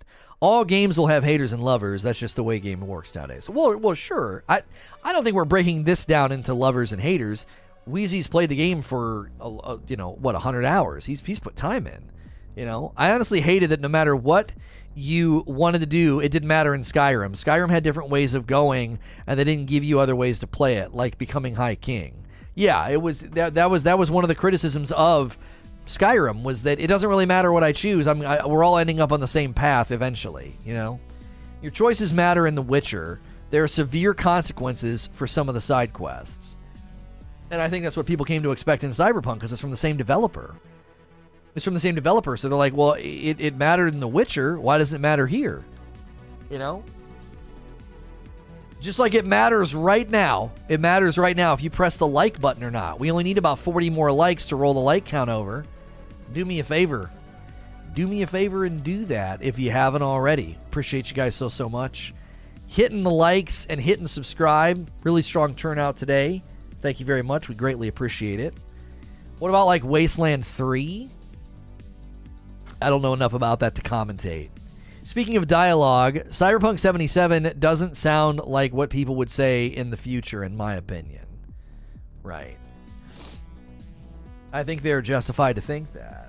Well, didn't some of the early marketing for Cyberpunk really, really hone in on this? I thought they really honed in on the fact that, like, every choice matters. Everything you do matters. I swear that was one of the key elements of Cyberpunk. Like, I swear there was th- there were trailers and there was commentary before this game came out. Like, it was going to be at another level. It was going to be so in depth. I re- I could be misremembering. I'm not saying that that happened. I'm asking for clarification. I swore that some of the marketing of this game was literally centered in that idea. They pushed in on the choice thing. They basically said the story was full of meaningful choices. They did tell us that. They said that a lot. Right. I was going to say I'm not I'm not falsely remembering the marketing here. I remember that being a thing. Like yeah, it's going to be pretty awesome. it's going to be pretty crazy game, dude. Holy moly. You know? Hey, thank you David talking in uh, chat. Appreciate you, man. Good to see you. A Couple of new subs as well. Thank you for people clicking the sub button. It was supposed to matter, it did not. You're right, it was a feature. Cyberpunk is basically if the 80s thought the future was going to be like. to be fair, says Fuzzy, uh, they are the only game that lets you select your private, so that's revolutionary. oh, golly. The only choice to matter, it seemed, is if you don't pick a female character, you don't get any sweet Judy booty. Oh, okay. They overpromised and underdelivered so much, it's hard to keep track. Loving the turnout. Thank you, Amanda. Yeah, it's a strong day today. A lot of folks that are brand new clicking on the uh, stream today. Um, like a 37% from suggested. So if you're new, we'd love to hear from you. Take our poll in chat, hit subscribe, throw your hat in the ring on the discussion. Another couple new subscribers just clicked. Thank you for clicking subscribe on the channel. We do a show Monday through Friday. We're covering Sea of Thieves tomorrow, uh, both with news and gameplay. Covering Cyberpunk today, both with news and gameplay. I will be playing Cyberpunk 2077 uh, later this afternoon. These are our other stories that we'll be covering today. Our focus topic there Cyberpunk back in the Sony store, but also Sea of Thieves DLC info. Outriders did a legendary drop patch, and Elden Ring is being described as easier. We're going to break down what was actually said. So make sure you're here for that. I originally got excited about Cyberpunk because of what they had promised. Uh, what we got is a shell of what they originally said. They talk so much trash pre-release. Remember the trailer release date when it's finished? I remember they got death threats uh, and then they got hacked. It's sad. I advise no one go back because the hackers still have background info. What? Uh Polo, thank you for the brand new sub, and thank you, Isaac, for the brand new sub. Thanks for clicking those sub buttons, everybody. I wanted to play around in cyberspace and leaned heavily into tech stuff for no payoff. Huh. Why is everyone hyped about Elden Ring? Was there something special about this game?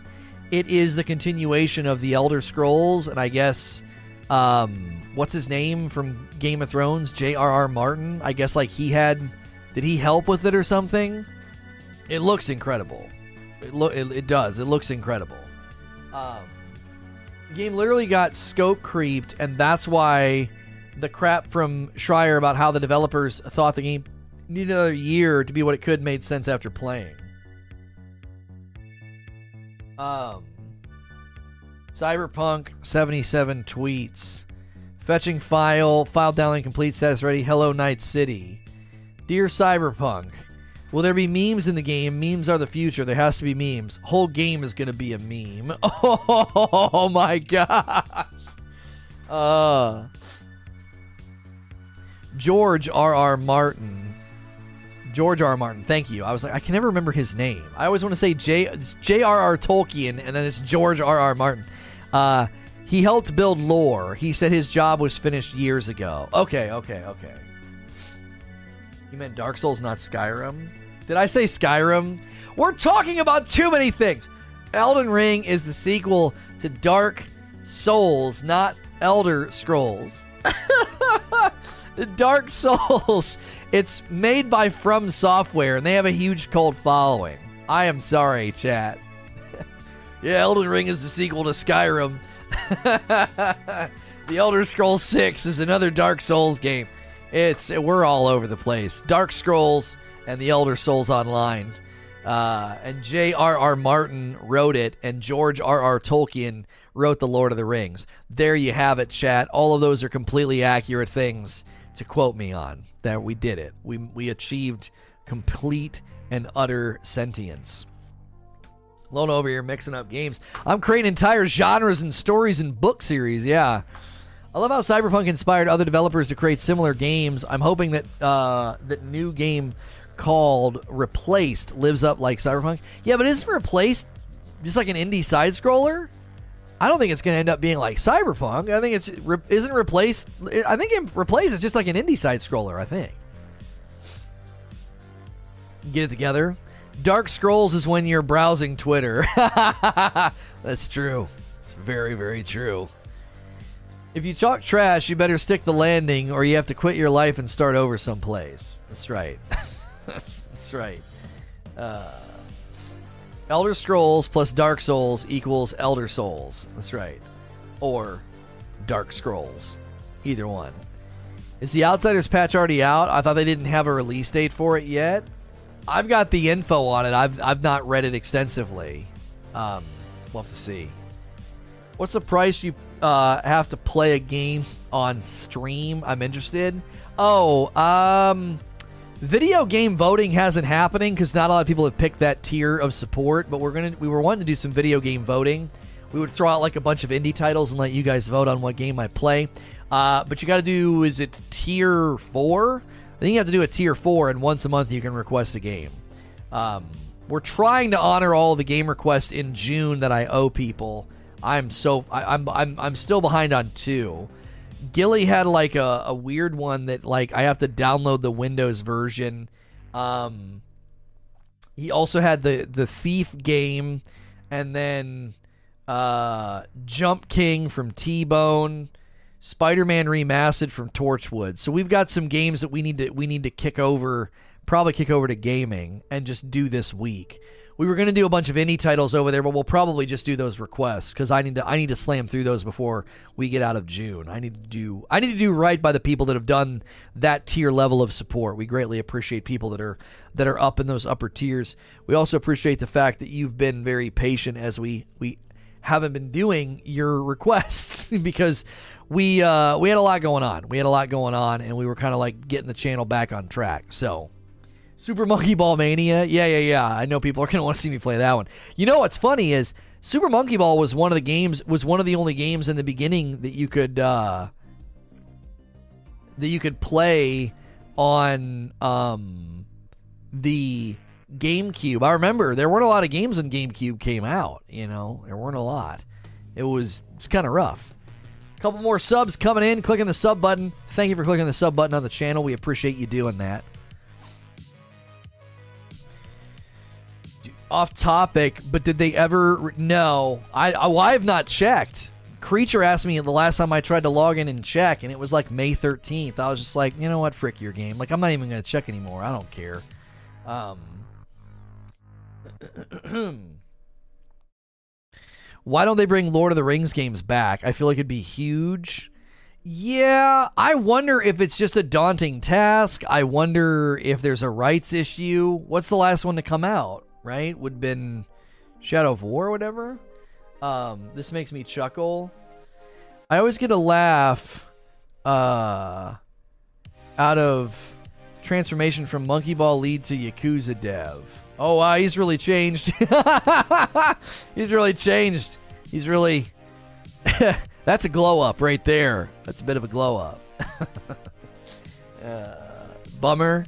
I know people miss me playing the game and covering the game, but I'm, I'm gonna be honest with you right now. Like I, I would never go back full time to covering that game or playing that game. I might I might not ever go back, even if they ever reversed it. They would need to make they would need to make public amends, which they're not going to do. There's too much ego involved, too much pride, too much falsehood. You know, they have an image to maintain. so I I would never go back to begin with. I'm like, yeah, I'm good. Shadow of War. I want to see more of the Nemesis system they'd have to really evolve the yeah they'd have to really evolve it. You know what i mean? Thoughts on that whole event getting doxxed? I i don't know what you're talking about. What event? You talking about like e3 last year? Was when was that? It was last no it was the year before. Wasn't that 2019 or that happened with e3 um I said it earlier in Discord. Your favorite CM is taking shots at data miners, and now people are saying data miners are horrible. Yeah, yeah, the most the most divisive community manager I think I've ever seen. He, excels at being divisive and passively targeting people for hate. Like that's his that's his skill set. Put it at the top of his resume. What could you bring to the table as a CM? I'm really good at targeting people. passively, passively. Uh, uh-uh. isn't Amazon working on a Lord of the Rings game? I think they are, aren't they? There is a Lord of the Rings game in development. I have no idea. I have no idea who's working on it. Too bad they patented the Nemesis system. Yeah, so what if they patent it and never use it again? They're going to patent it and never use it, and then we'll never get another game with it. uh, that's hilarious. oh my gosh. Oh, Amazon canceled it? Oh no. They canceled it. Oh.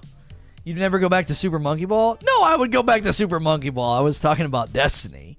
They canceled the Lord of the Rings game. Huh. It's a very expensive TV show, not a game. Oh.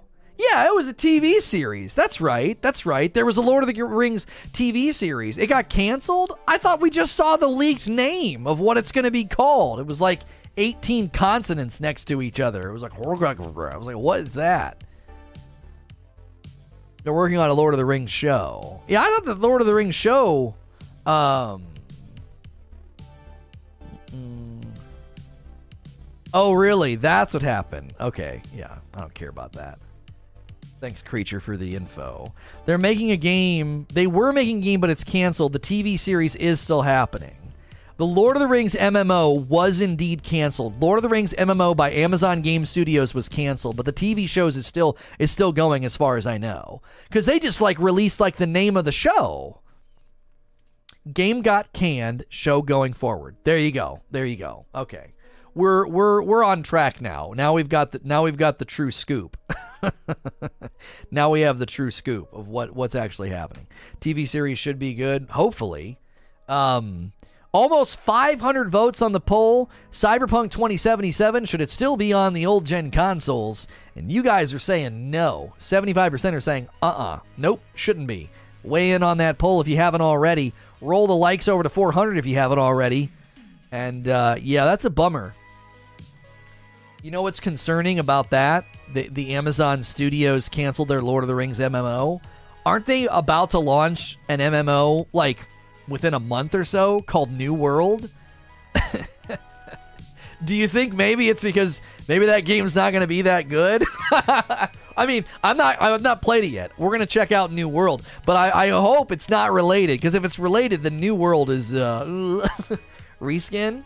Yeah, maybe New World is everything they were gonna use in in that in that uh, Lord of the Rings or whatever. Yeah, that game. I don't know. I don't know, Weezy. I don't know. I was like holding out hope. I was like, yeah, maybe it'll be pretty good, but given that they just canceled the Lord of the Rings MMO, maybe not. uh, Gandalf is a woman in the new series? Wait, what? Yeah, you're joking. Is that a meme? Why would they do that? Is it like an alternate universe or did he cast a spell on himself? Why why would they do that to Gandalf? That doesn't make any sense.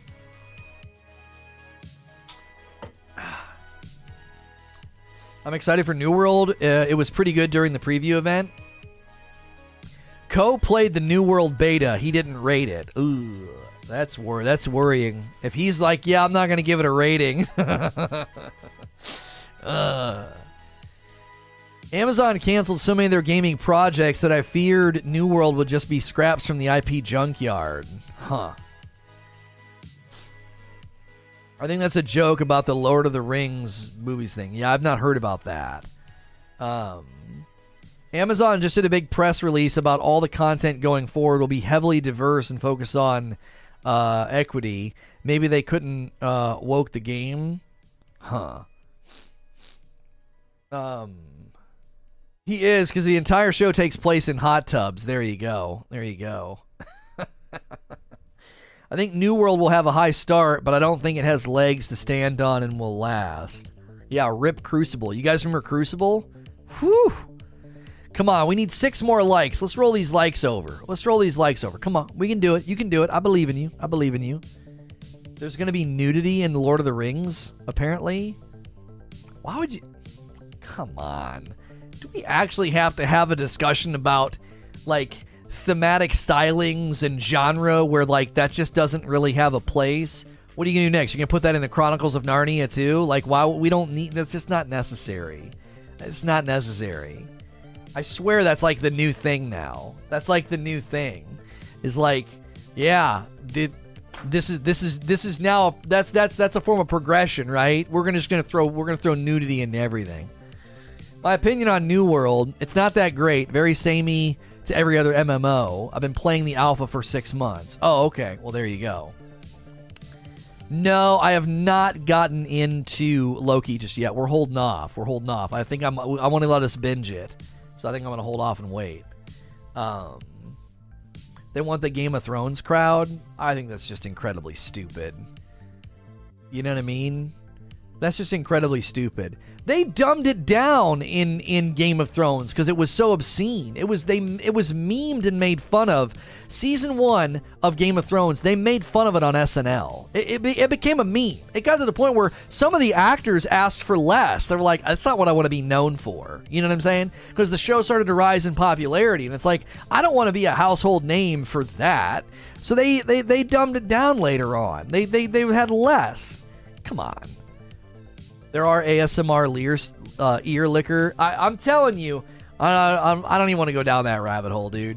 I, I've seen clips and screenshots on Twitter. I'm like, this is what you get, man. This is what you get when you just keep letting people press against the rules. And then they had to ban a couple of them. It's like,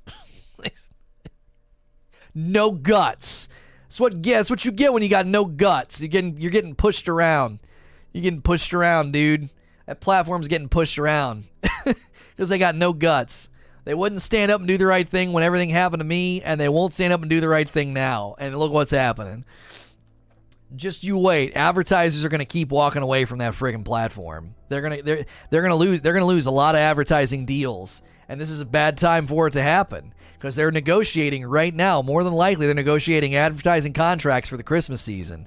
And I'm telling you what, yeah, they're going to lose a lot of money.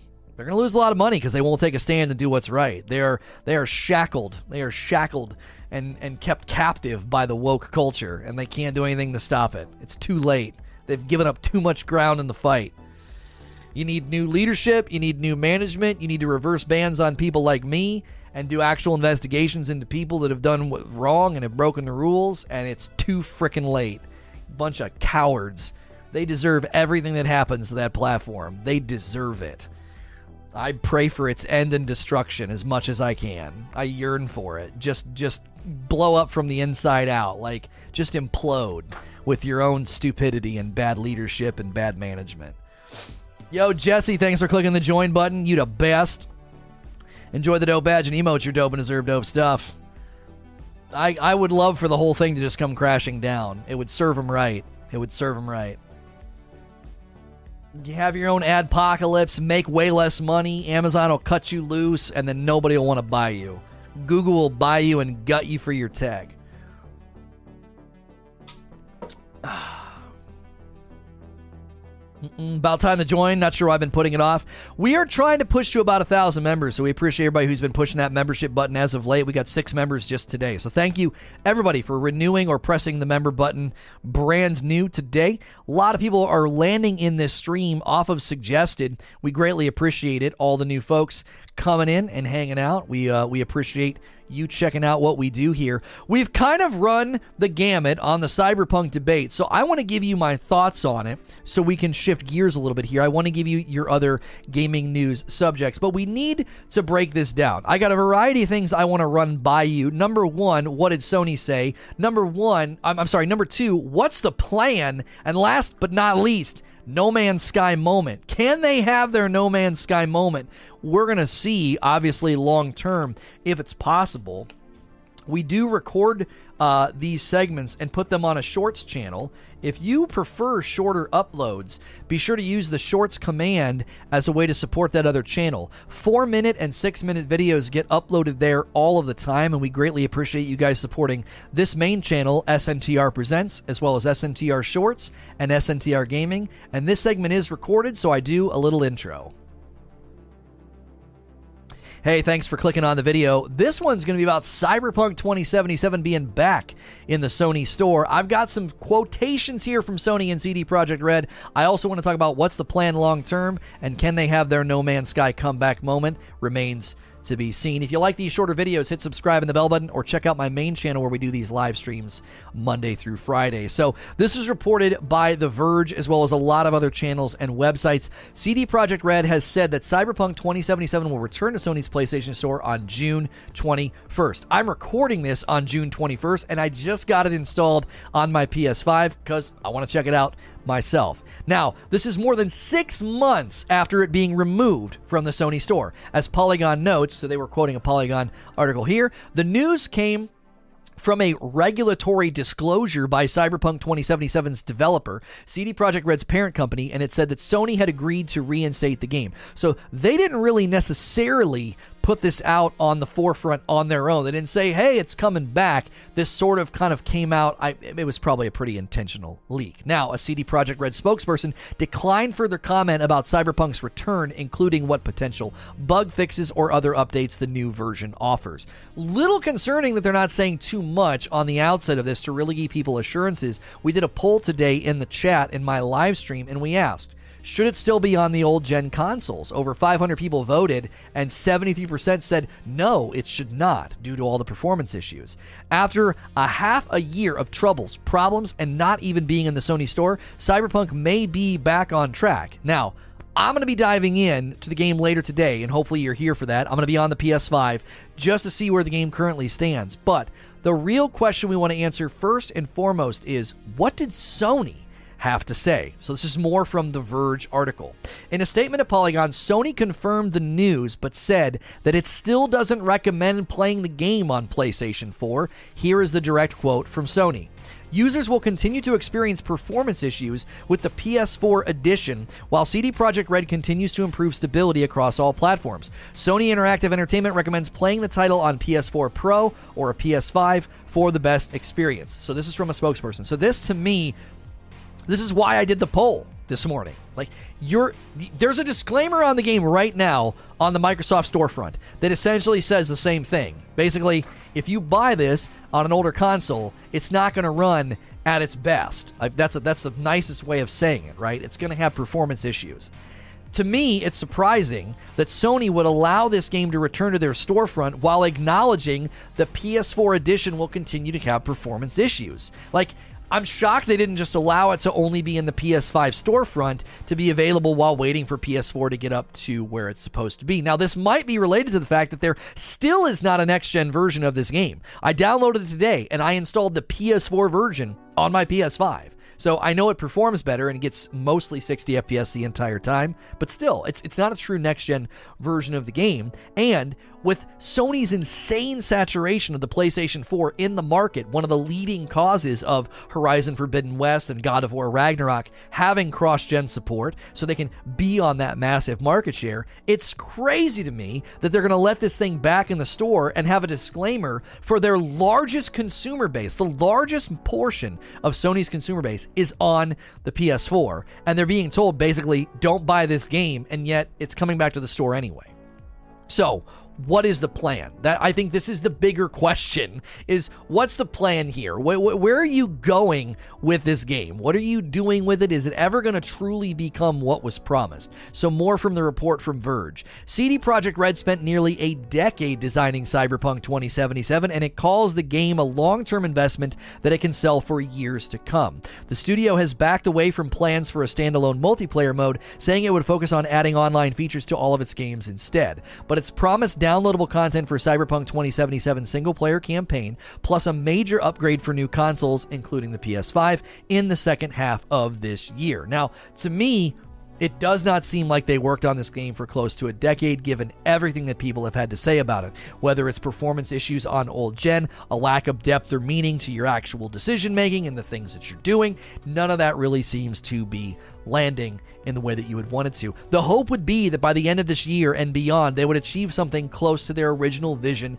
and hope for the game. Launch that next gen version, and then I truly think the game needs to have a soft relaunch, which is related to my final section, No Man's Sky moment. Okay, I continue to believe that a game like Cyberpunk, with a company like CD Projekt Red behind it, they can pull off what Hello Games did with No Man's Sky and have a true comeback. Tr- true comeback. With games like Anthem having to literally shut down and not do their rebirth, I really hope to see the opposite with Cyberpunk, mainly because No Man's Sky got so much praise and adulation for The Witcher 3 and all that they did with that game. Now, people reference that game as launching Rocky, but I don't think it was nearly as bad as Cyberpunk.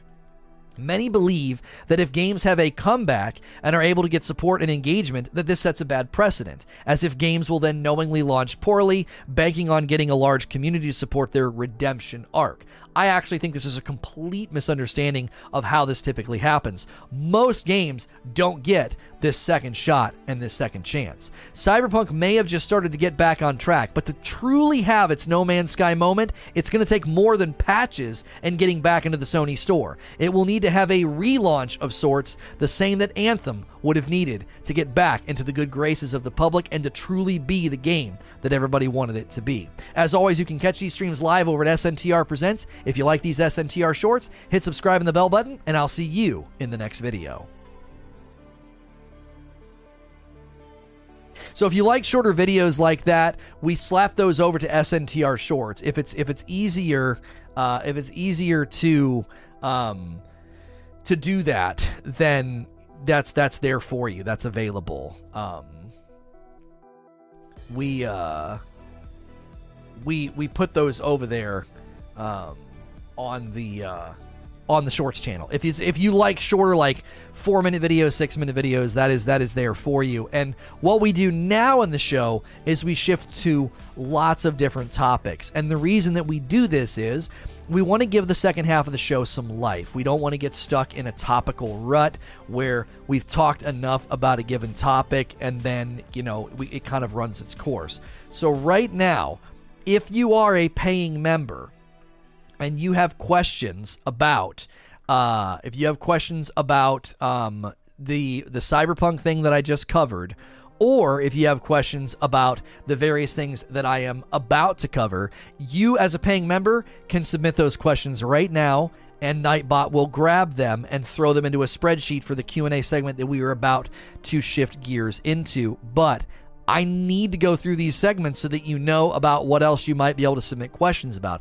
You can submit questions about anything on the screen here Sea of Thieves, Outriders, Elden Ring, or Cyberpunk. It allows us to have a second half of the show that's more about you and your questions for me than about me just sitting here and going back and forth with the chat. So, if you considered being a member up until today, now's a perfect chance to do that as we're sort of transitioning into a live Q&A segment that will follow these various news stories.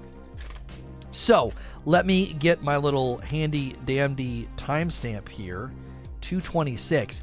Um, and again, if you're like, man, I can't always catch live streams, the Shorts channel makes catching these little segments a little bit easier uh, because they all get uploaded there every single day. And that is something that Creature spearheads for me. So thank you to Creature for doing that. And thank you to you guys for supporting that channel as well.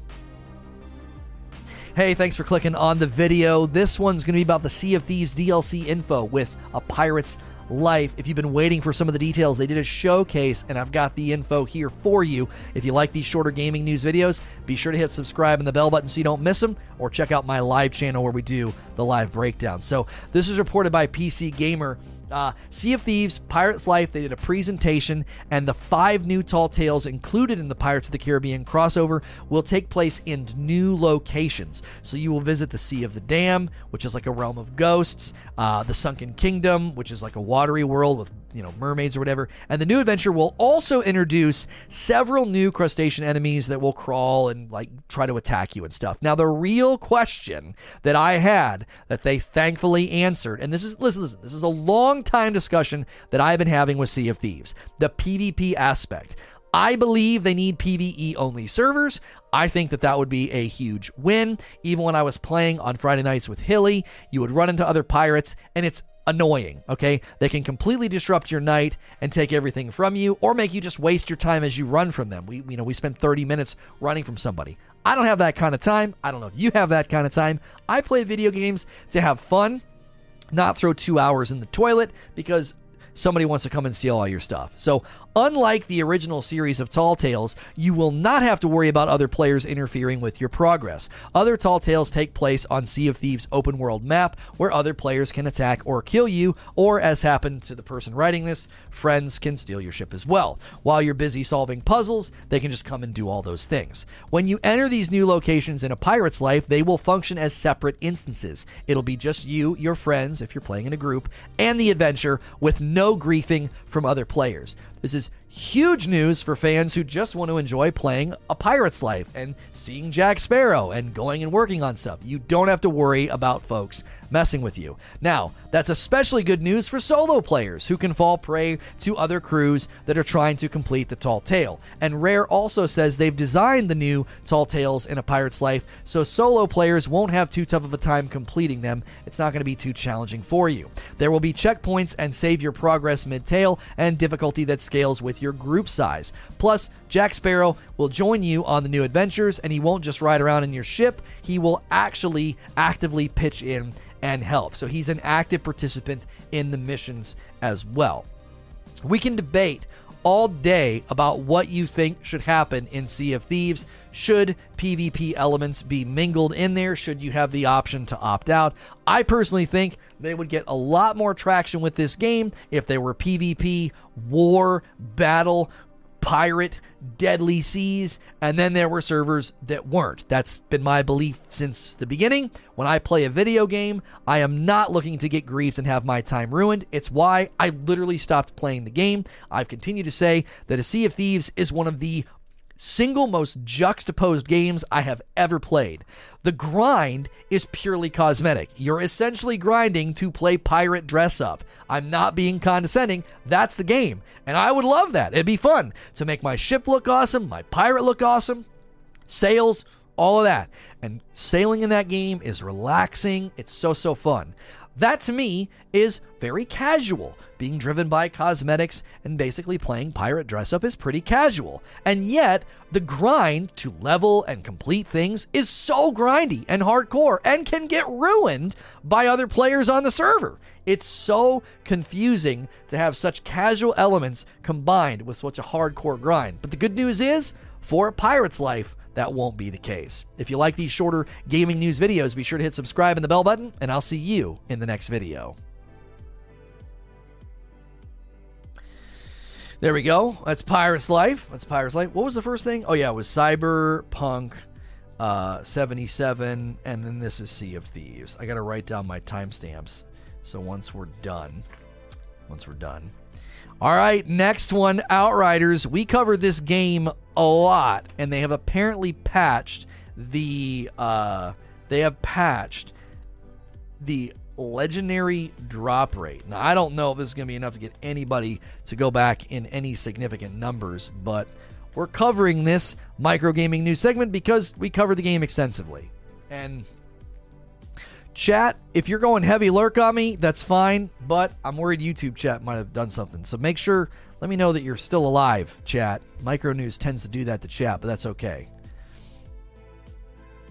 Hey, thanks for clicking on the video. This one's going to be about Outriders drop patch. It did a legendary patch to the drop rate, and it's been announced. It's not actually been released just yet, but I wanted to cover it. If you like these short gaming news segments, hit subscribe and the bell button so you don't miss it. You can always catch these streams live. Thank you, Chad, for letting me know you're still alive. Okay, Screen Rant reported on this. And listen, I covered Outriders pretty extensively. Played it on the launch date, put together my own videos about first impressions. I've critiqued the game up one side and down the other with respect to the the flow of the content, the end game. I've talked about end game design with the Devastator. We talked about balance and power. We talked about gun-based, bullet-based abilities. We've even talked about the terrible sound design. However, this might be enough to bring some people back. I don't know if it's going to be enough to bring me back. We'll have to read through this and see how we feel. Okay. Screen Rant reported on this on Thursday, June 17th. A new dev news update on Reddit from the Outriders developed mentioned that they would be doing a 100% increase to the legendary loot drop rate across the board.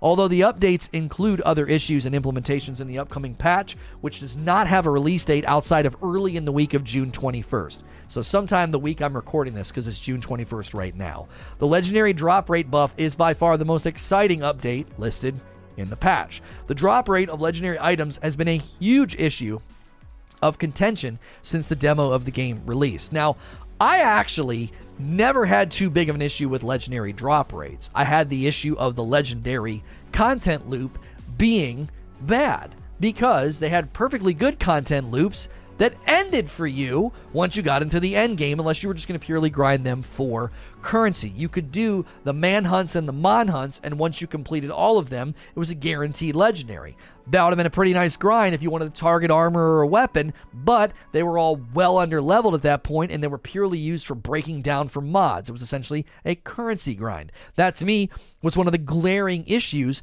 with the end game of Outriders. It was one of the major problems, in my opinion. Now, the dev news update included five key point changes to the legendary drop rates, okay? Also, sign in issues, patch news, and the appreciation package news, and a list of known issues. Other than the legendary drop rates getting 100% buff, there are four changes coming to the system. The legendary bracket that restricted when legendary items could drop is being removed. An anti duplication system is being implemented to provide a second roll at avoiding a duplicate legendary. Scripted boss loot will now include non class specific legendary helmets, and the luck system is being improved to ensure players will not go a long period of time without a legendary drop during the endgame. These changes should hopefully prevent extreme loot competitiveness between match made players during co op expedition and end game runs. Now, for me, this is one of the major things we've been talking about lately is can games have their comeback?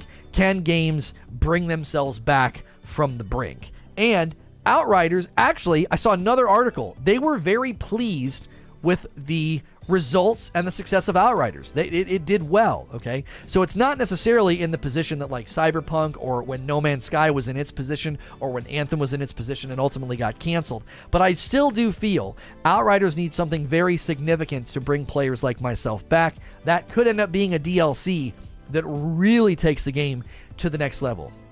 Sound design needs to be completely redone and looked at. It's truly hard to play this game after playing other games like Returnal, Ratchet and Clank, or Ghost of Tsushima that are more immaculate both in their appearance graphically but also in their sound design. It's really hard to play this game. It sounds like somebody's banging on a trash can for virtually every gun, and there's so much noise pollution and sound crossover.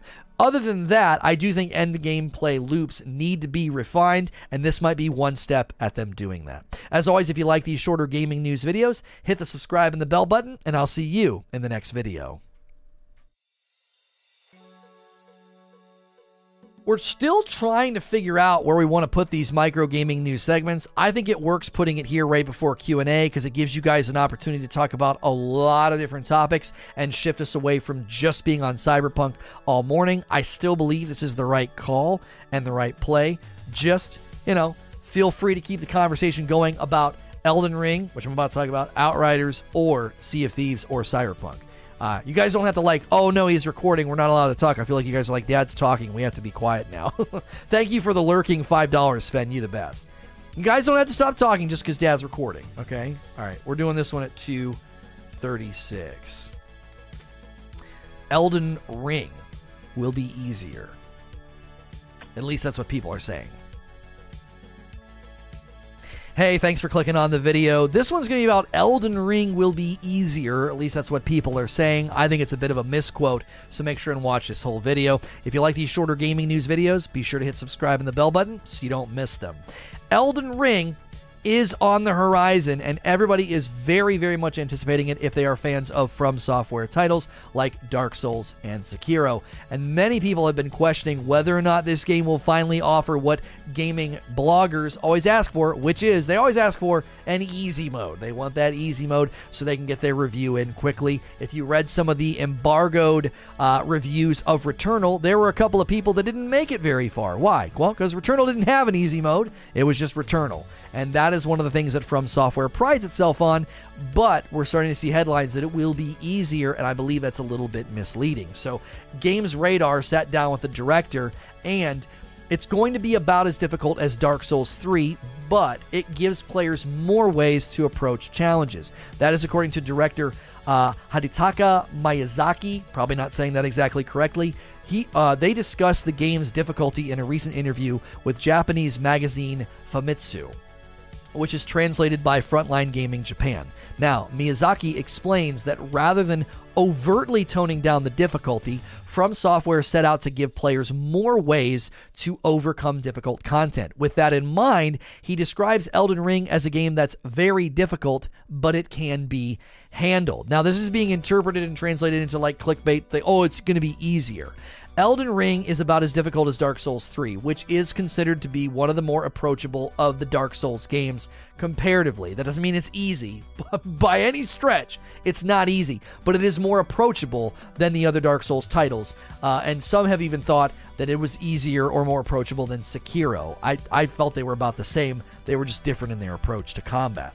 Now, Miyazaki says as we've learned in the mainly uh, info drops following the initial Elden Ring gameplay breakdown, the game is going to be loaded with ways to customize your character, fighting style, and even your party. Stealth is a much more viable and sophisticated option in Elden Ring, for example, and you can call on collectible NPC allies to aid you in battle. With access to roughly 100 weapon skills, loosely based on the ones in Dark Souls 3, but no longer tied to individual weapons, you may have much more control over your attacks. Another thing to consider in this equation is multiplayer. Multiplayer is also available as a way to offset the game's difficulty through jolly cooperation. And while this is nothing new to From, so, uh, FromSoftware's action RPGs, Elden Ring pushes multiplayer in a unique and flavorful way. Simply put, you and your friends, and as many people as you want really, can create Elden Ring multiplayer groups that make it easier to find and share each other's messages in game. In other words, you can opt into a network of supportive allies just by entering a keyword. That ought to make the lands between more navigatable as well as at least a little less lonely. So, according to this article, they're even envisioning it being a little bit easier to team up with people pr- than previous games past because this isn't this isn't a new idea. However, they do seem to want to give the player abilities, powers, and customization to meet the challenges on the battlefield, but not necessarily that the game is going to be easier. I, I, I do not think you're ever going to find a FromSoftware game that would be described as easy. I just don't think so. I really, really don't think you're ever going to land that, no matter how many times people ask for an easy mode. And listen, I get it. I sympathize and I empathize. I love that I can turn on in Ratchet and Clank Rift Apart the easy mode for my kiddos and they can play it and have a ball. But not every game is setting out to offer that, and certainly not every game has that within its POV and its identity, and that is never, I don't think, going to happen from FromSoftware. So, as always, if you like these shorter gaming news videos, hit subscribe and the bell button, and I'll see you in the next video. Okay.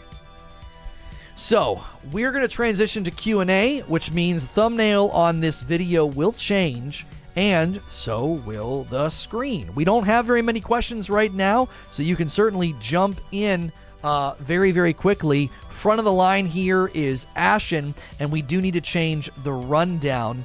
Um, well, that's not what I wanted to do. I meant to right click. That's the rundown scene.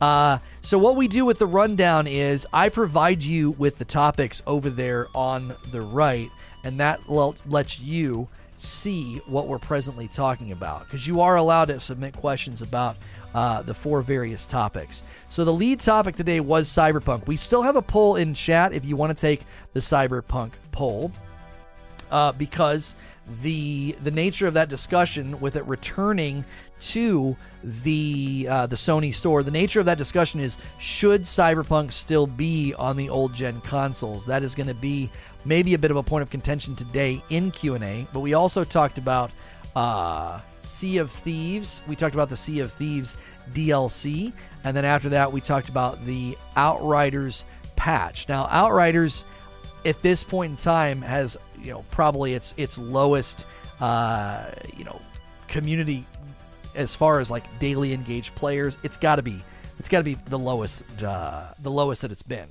Uh, and then lastly, we just talked about uh, Elden Ring. Um, Elden Ring being, I believe, a January of next year launch title, uh, and obviously that's probably a hopeful launch date.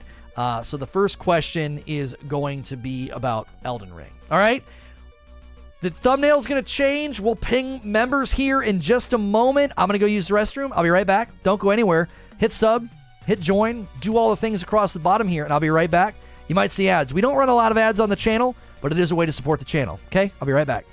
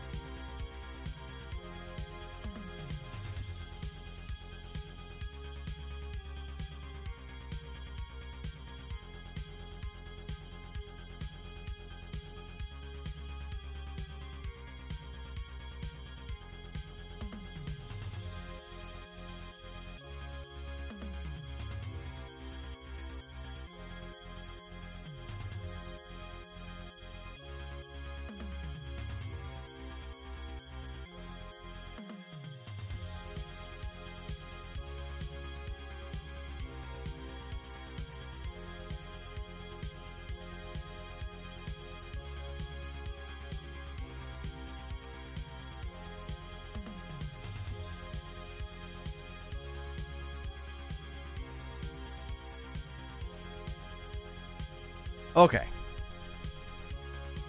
I'm back, chat. Whew. That was uh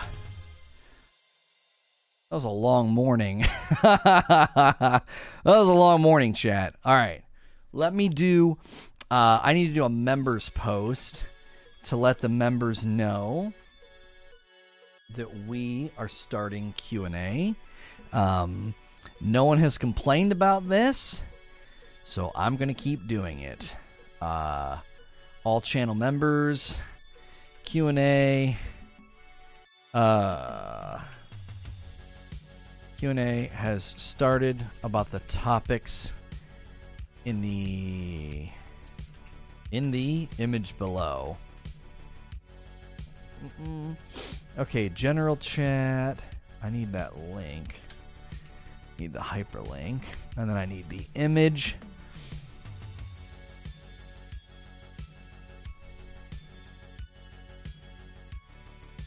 Save preview. Post. Q&A has started about the topics in the image below. Cyberpunk, Sea of Thieves, Elden Ring, Outriders. And the thumbnail changes as well when we do this. So if new folks come in because you saw that thumbnail and you're interested, you need to be a paying member to take part in this segment. Uh, anybody can talk in chat, obviously. Um, and uh, Creatures recommending a new poll. Let's look at the results. Over 600 votes. Hey, thanks, guys, for the in chat poll results. That is very strong. 74% saying Cyberpunk should not be on old gen consoles. Uh, you guys, let's let me know in chat. Let me know in chat which of the four topics over there do you think we need another poll about? Do we need one about Elden Ring easy mode? Do we need one about Pirates uh, Sea of Thieves? Does, do they need a PVE mode? Uh, the Outriders patch. Do we need a poll about that? Let me know in chat what you guys found the most interesting from today's topics, and then maybe we'll do an on-the-fly poll about that, just for folks that either can't take part in Q and A or for folks that just like to take those polls. You know. If you haven't hit subscribe yet, consider doing that as well. First question coming in from Ashen. Why do people always ask for easy mode in Souls games, especially journalists? I'm going to take this one in two parts. First, okay, I honestly think, I honestly think that I sympathize and I empathize with the request for an easy mode, right? Um, mainly because, mainly because people want to play video games, right? They do. They want to play video games. And there's nothing worse than being like, I can't, I cannot play that one. I don't get to enjoy it. Why? Because it's just too hard. I, I I'm not I'm not going to enjoy it. Right? I'm not going to enjoy it. So I understand why people feel that way. I do. Here's the problem. You're basically asking to win a chess tournament because you want to. Okay? But winning a chess tournament requires you to beat chess masters that will get more and more and more and more difficult. Okay? So just because you like chess, and maybe at the surface looking out from the outside, you think chess looks like a fun game, or maybe you play casually on the weekends with your uncle, doesn't matter. You're asking for something that it's not setting out to be. A chess tournament sets out to figure out who's an amazing chess player, and so it's really, really hard, and it's going to get really, really hard and you're probably going to lose if you're not an expert. Souls Games, games from the company called FromSoftware, they set out to make a game, and that's the game they want to make. They want to make a game that is brutal, that's really, really challenging. So the irony is, you don't want to play their game. You don't want to. You want to play some other version of their game. You know, you want to play some other thing that doesn't necessarily exist, if that makes sense.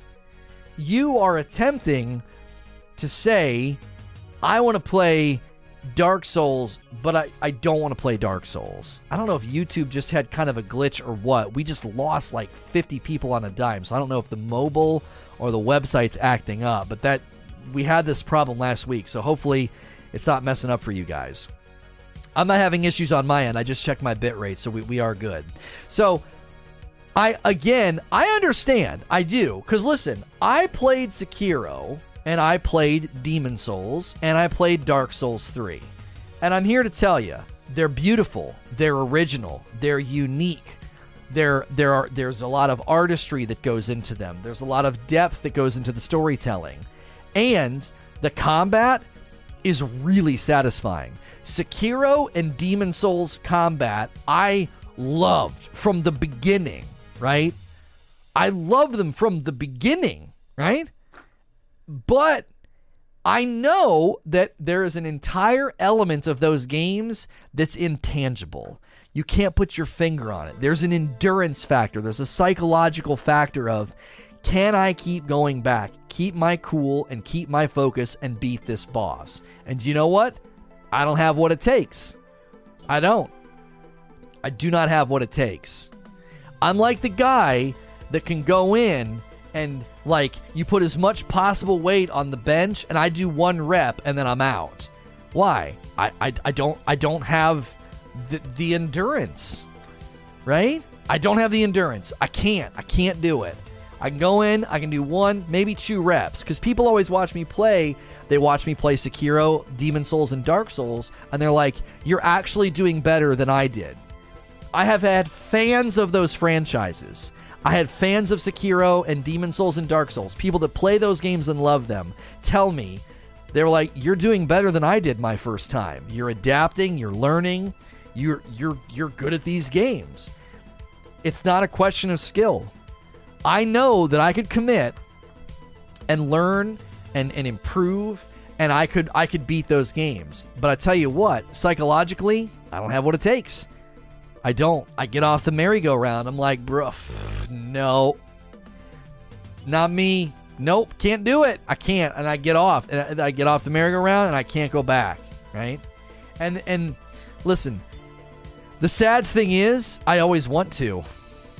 I always want to. I'm always like, dude, I want to go back and try to beat Madame Butterfly in Sekiro. I'm like, I want to go back and try to beat the, the tree in Dark Souls 3. You know? I want to go back and try to beat the Tower Knight in Demon's Souls. They haunt me. They haunt me in only the way a game like that can haunt you. You're just like, oh, be so good to go back and actually beat those characters. Go back and actually beat those bosses and beat those areas. Only a game like that can haunt you in that way and, and make you feel like you really, really want to go back and revisit it. But I know deep down that I just don't have what it takes. Now, Elden Ring interests me because of the commentary about there are going to be ways for you to sort of meet the combat on the field, spec yourself out, try different things, try different builds, whatever the case may be. That has me interested. I'm like, okay, okay.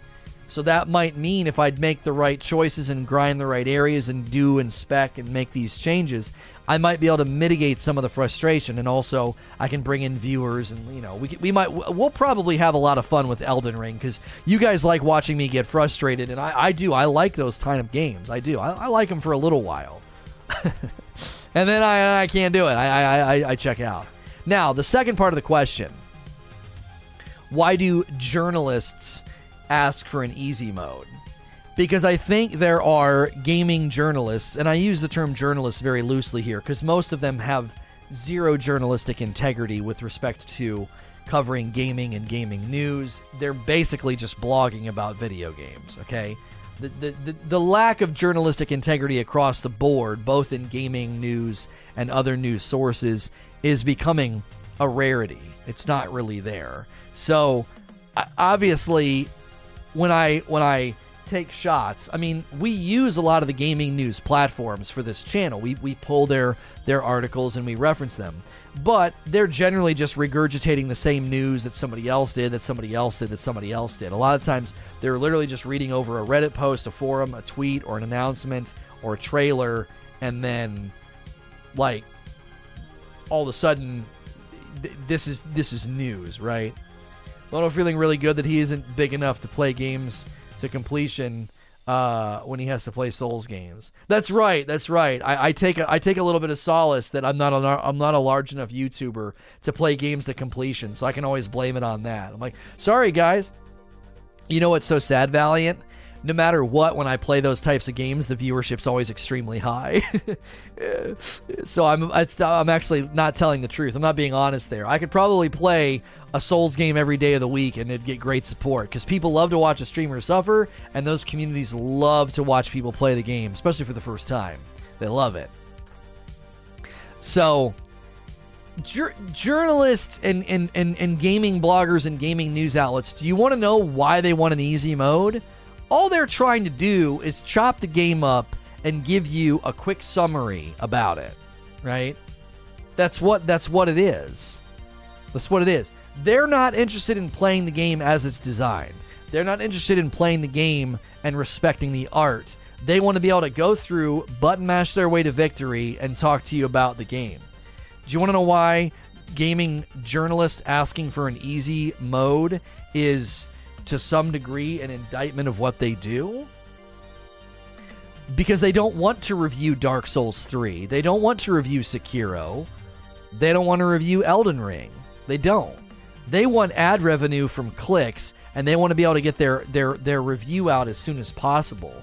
And they don't care if the artwork of the game is disrespected in getting there. Because as we just said, on the front end of this, if you want an easy mode, then you don't want to play these games. You don't. You don't want to. You're asking for a different game. You're asking for another game. You are not asking for, you know, Souls to be Souls. You're not asking for Elden Ring to be Elden Ring. You're like, you basically are saying, I want to play a completely different game. That's what you want. And it's understandable, right? It's it's it's completely understandable. It's like I get it, I understand it, but you're basically saying we want you to make a game, but then make like another version that isn't the game. And then I'll play it. It's like you want to win a chess tournament, but you're not a chess master. You're not. You want to win a chess tournament, but you're not a chess master. So you're not really interested in loot like winning a chess tournament. You know what I mean? You ever seen these movies where like there's a spoiled person, a spoiled kid or a spoiled individual and they let them win and they let them think that they're so so good. And it's like it's all an illusion. It's not real. They're not really winning. They're they're they're being handed the win, right? Well, it would be the same. Like, did you really win the chess tournament if they basically set you up the entire time to play against people that were either throwing the game, letting you win, or they weren't really chess masters? You know, maybe you're an average chess player, and by you know, by what you think is some dumb luck or some amazing feat of skill, you you win a chess tournament. But it was all rigged. It was like when I was quote unquote, right? It was like when I was quote unquote beating Eugene in an argument the other day about The Legend of Zelda. I wasn't really winning an argument, he was throwing. He was intentionally making a bad argument and making bad points, and so I didn't really win the argument. That's what it would be like if they gave you a Souls game with an easy mode. You know? Now, I have said before, I have said before, if they had a mode that was considered like the easy mode, but it didn't unlock certain things or certain pathways, or it only let you play like the first three bosses, and then after that they're like, no, your your time is up now. You can go back and replay this section on the normal difficulty. There there is no other difficulty, right? I have always thought that perhaps more people would play the game if there was sort of like a opening we will let you play the opening and the first three bosses at what is considered to be like introduction. It's an introduction, okay? But then after that, that's it. If you want to truly play the game, you're going to start over. You can apply all the thing you all the things you've learned because the bosses are going to be a lot harder now, and you can go beyond the third boss, but you got to start all the way over with boss 1, right? So I thought a while ago, and I still kind of think now there might be room for something like that. Like, let people play, like the first or the second boss at a, at a, at a lower difficulty, and see if they can if that's if that's a version if that's a catalyst into the game of like, oh, okay, okay, I, I, I could actually improve at this game. I could actually see playing this game long term.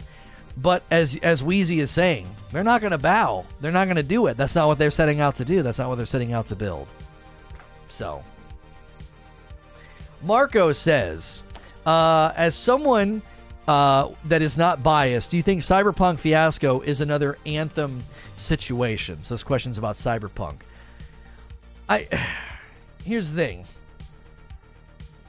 I think that as far as Anthem goes, Anthem was was cut from a completely different cloth of mistakes. Okay, so if I'm looking at Anthem and I'm trying to diagnose what happened with Anthem, I'm to, I'm going to come to very very different conclusions about it. Right, I'm going to come to very different conclusions about it.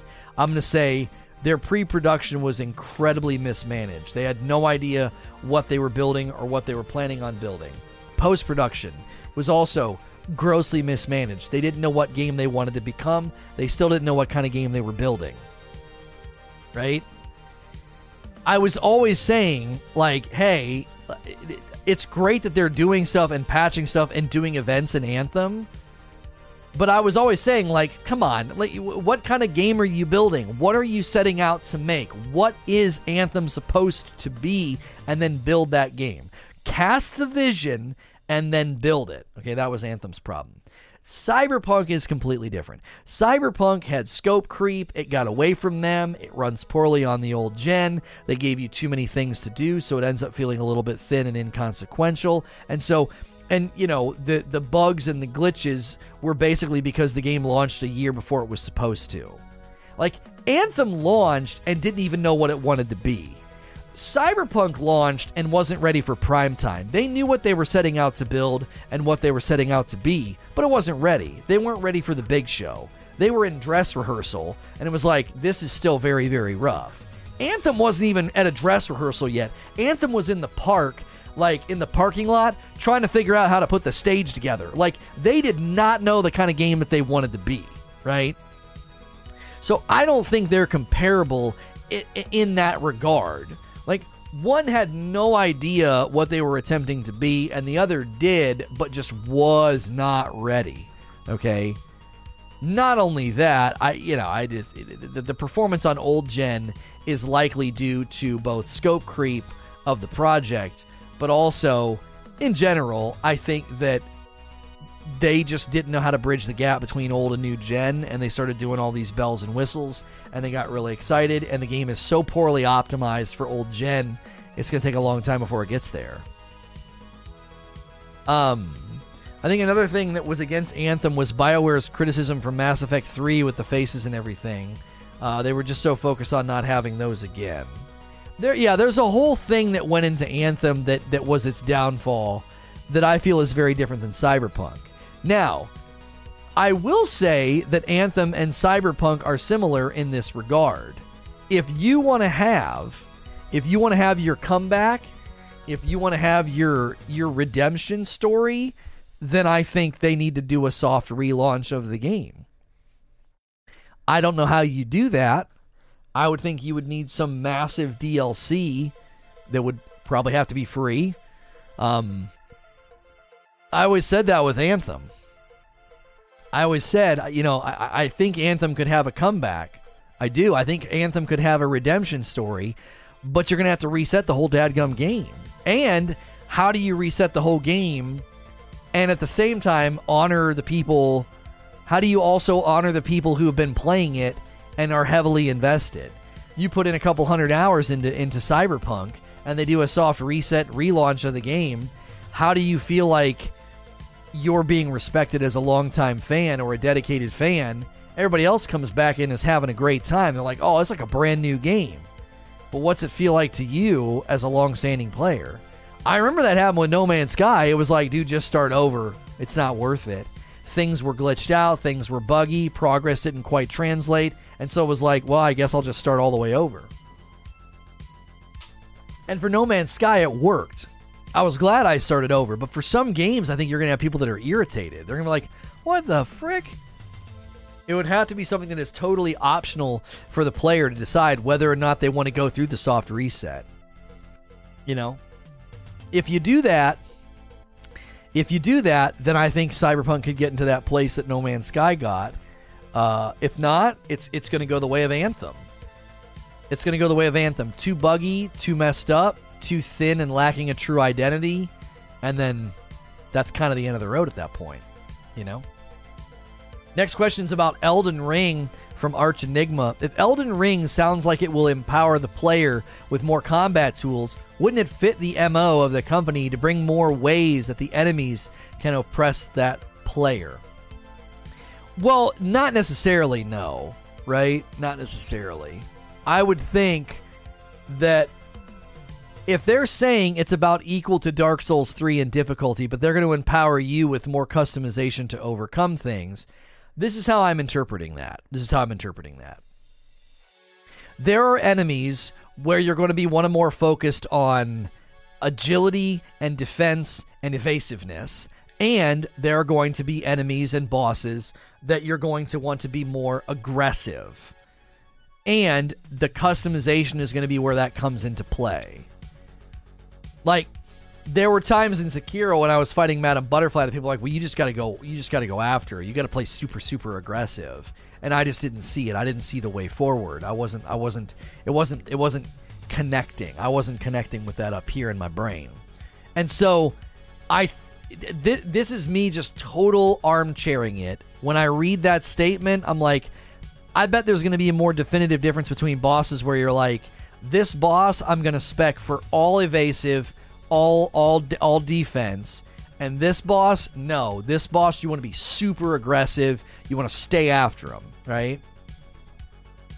Uh that's exactly what they do. We made it easier if you have gotten better. See Sekiro. Sekiro is both the hardest and easiest Souls game in my opinion. Sekiro has so much that you can do to parry and basically one bang bosses, but they all but they are in my opinion the hardest bosses in any Souls game. Right, right, right. Can you show the whole shirt real quick? Yeah, hang on.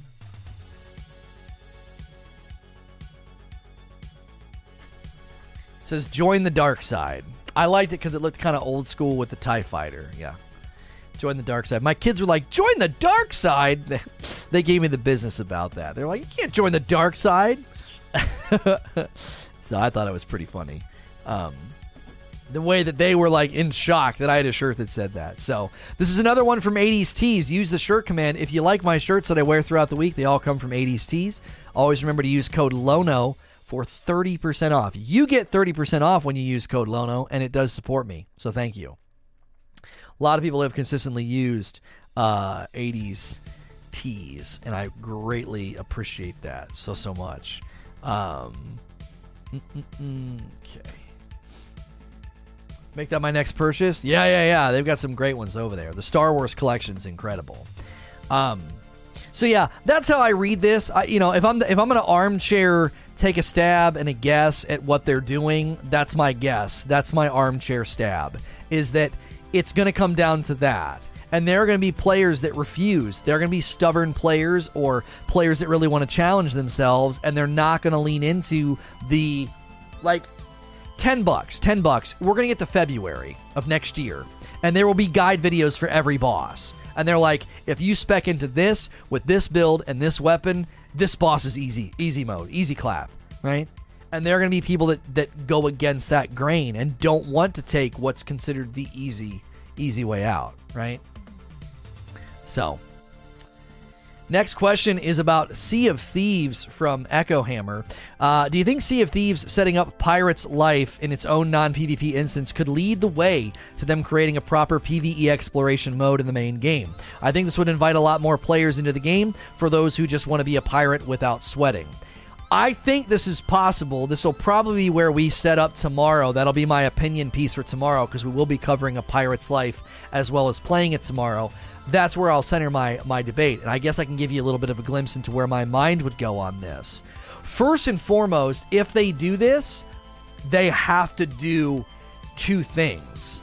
They have to have a twofold strategy.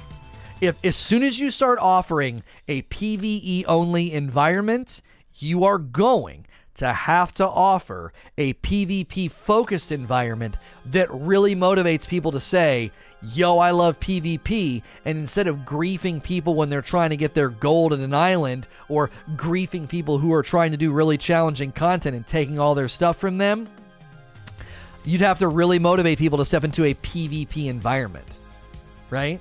You really, really would. Yes, Pirate's Life is PvE only fed. When you do all of what they call the tall tales, you are in your own instance and you can play with other people. But PvP players cannot mess with you when you are doing the tall tales of a pirate's life. Highly, highly celebrated by me and other people that are like, dude, can you just leave me alone? Like, I don't give a, I do not give a frick about this. I don't. Like, I don't care. I don't care enough about your pretty sails and your pretty swords and your pretty boats to put up with this nonsense. I don't. Who wants to play for two hours and to have it all thrown in the toilet because somebody griefs you at the at the island? Or some big ship just is un, you're unlucky and you go to dock and there's a bunch of dudes just waiting. Just it's you and your buddy or it's you by yourself and there's a three man or a four man crew just sitting there waiting for you and you're like, oh, cool. Well, the last two hours are in the toilet.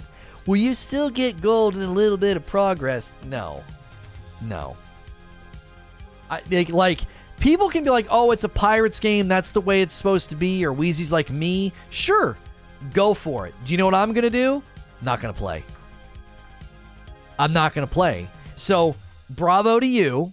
Cool that you have a pirate game. Cool that you've completely stiff armed the suggestion that there should be PvE only. That's great. And there's a ton of us that don't play your game because of that. There's a lot of people who literally uninstalled or stopped playing for that reason. Like, long term, long term, is it really worth being like, yeah, but you can still grief people? You want to come and grief people? Right? You want to come and ruin someone's evening? Oh, yeah. Does that really, inv- like, promote long term engagement? I-, I think it's lasted for now, but I don't know. I wonder if that's got a short road, and eventually they're going to have to start to rethink how they offer a PvE experience. Play the game for four to five hours on launch and uninstalled. Right. But this is why, right?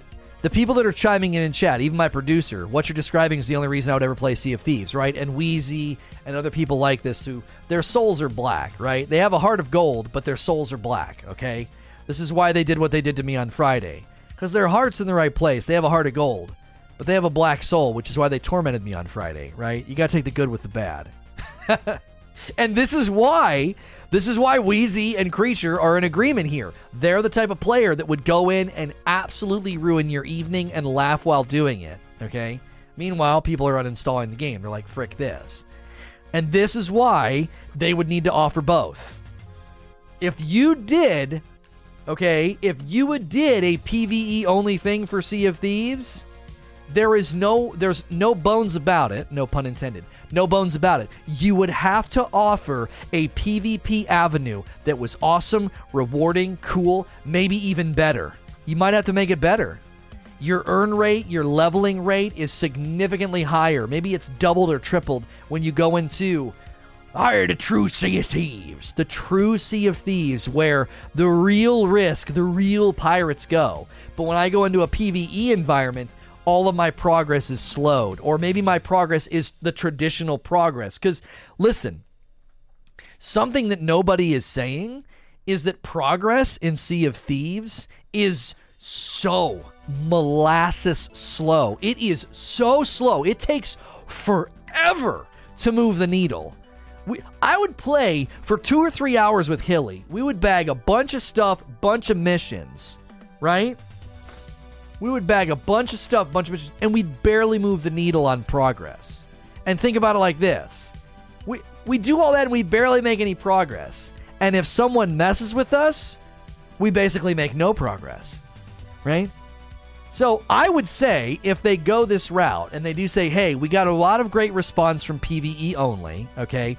PVE PVE will be an option. Normal progression rates anybody who goes into the high seas of the of the tyrants and the thieves and the outlaws, the real sea of thieves, PvP's enabled, everything as far as progress is like tripled.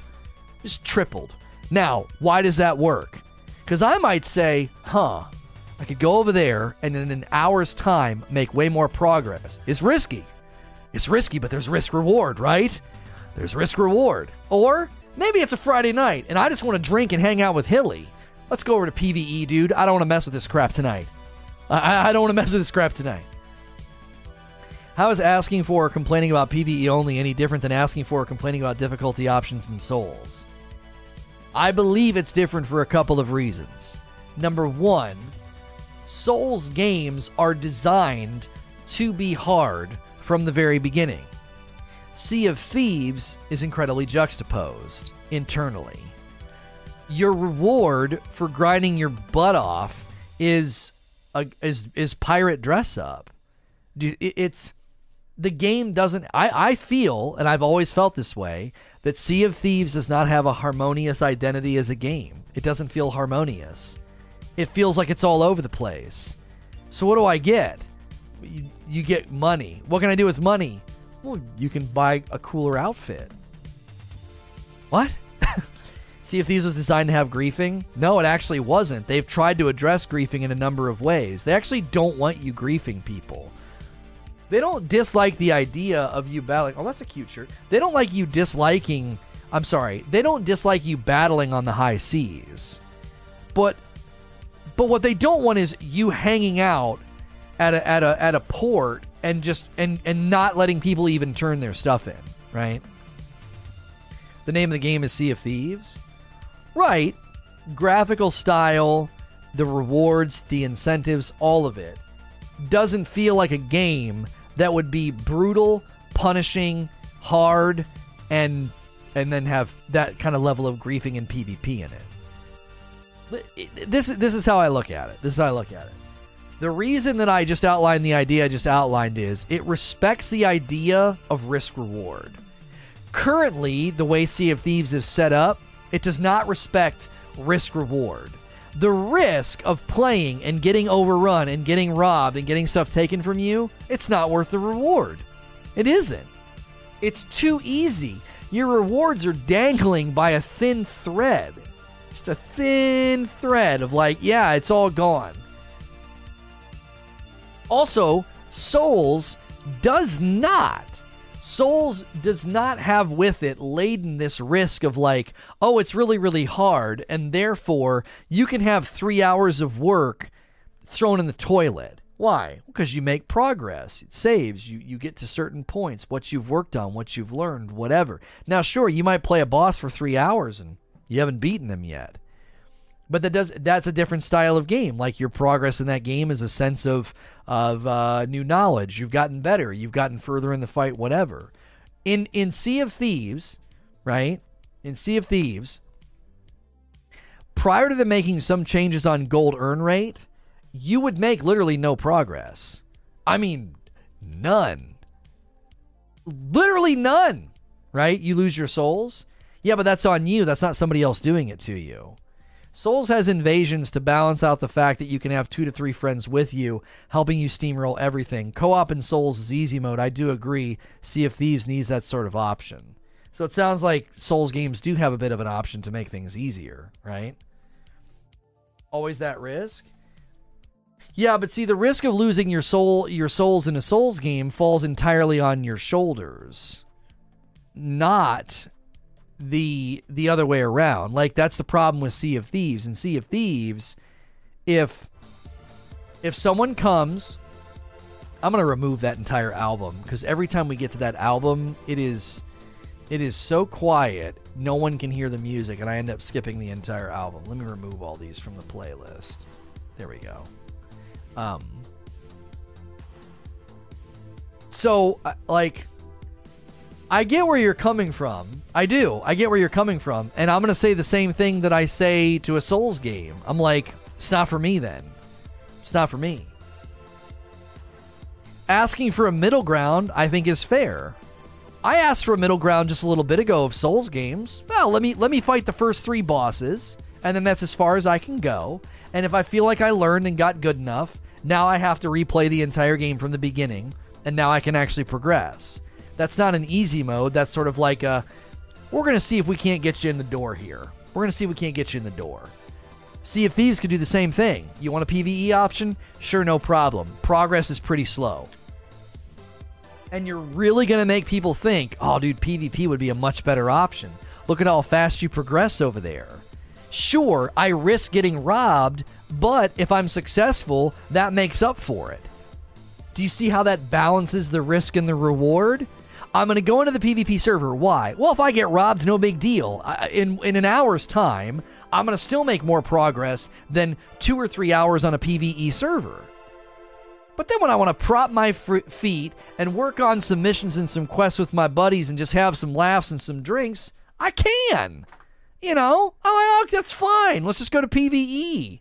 I'm not. I don't care about progress tonight. I'm laughing with the boys. Right? I'm cracking a few cold ones with the boys. I'm not trying to get into a PVE a, a PvP battle.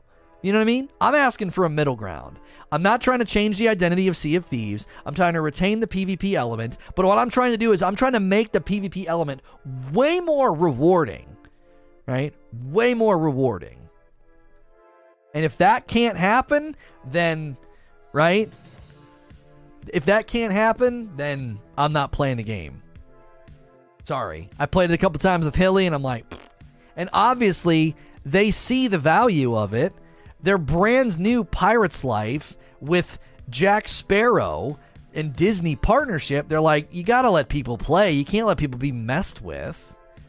You know? No, Eugene, I was actually thinking of pulling the trigger. Um, I'm just gonna, I'm just pulling the trigger. I don't know what they're doing. I always feel like they're trying all day to throw out like they're trying to get us on something controversial. That's what I feel like they're doing. Um, so I'm just gonna kick him to the curb. Tame with a $5 tip. The thing for me is they stick bigger ships with me when I'm rocking solo, so I never stand a chance. I lose all of them. It's boring. Well, you should never lose against a big ship if you're in a small ship. Just sail into the wind and they'll never catch you.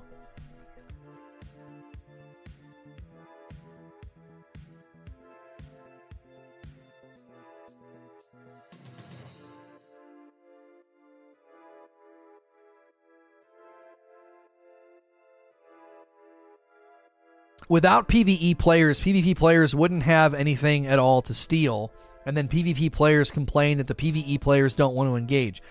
But James, don't you see how my solution is so thought out? I actually think my solution is exactly the right way to do it. I'm biased, it's my idea, but think about it. If you know the PvP server has a times 3 progression rate that's turned on, you better believe a lot of people that have been asking for PvE only, well, they'd go over there. Why? Well, you're rewarding them for taking the risk. If they're successful, it's worth it. They got three times the progression rate. They made a ton of progress that night. Well, I don't feel like doing that tonight. I'm playing with my kid or I'm playing with my friend. Let's go over to PvE only. Progression slower, but at least we can chill and just have a good time and have some conversations. Crack a few beers and end the night feeling like we had a good time. Right? I don't think you would pull people out of P- PvP entirely if you did that. You're going to claim Division's idea? That's not how Division worked. Division, when I played it, wasn't the same as that at all. Division had its Dark Zone currency, which is a completely separate currency. Where you could only buy items and different things from that one uh, that one vendor. It wasn't three times the progression; it was its own currency. Well, I don't know what they did in Division Two, but that's how Division One worked. It was totally separate.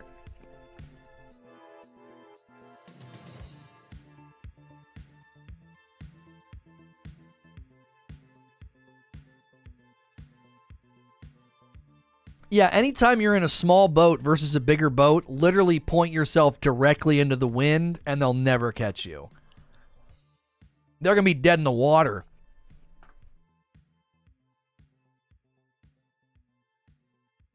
They changed that. The small ship can now be caught easily by mid and large size.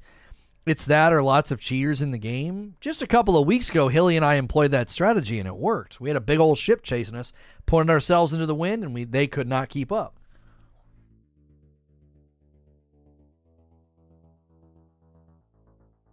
A secluded area for PvP that was high risk, high reward. Well, right. I wasn't even thinking of division when I came up with this idea. What I was thinking of is like literally separate servers. And that's the challenge, right? The minute you do that, the minute you fragment and say there's PvP and PvE, James, what James said in chat is exactly right. Nobody would go over to PvP. They'd be like, well, frick that. And PvP, of necessity, in Sea of Thieves, it needs people to pick on. That's how it's built. It's literally built for you to pick on people.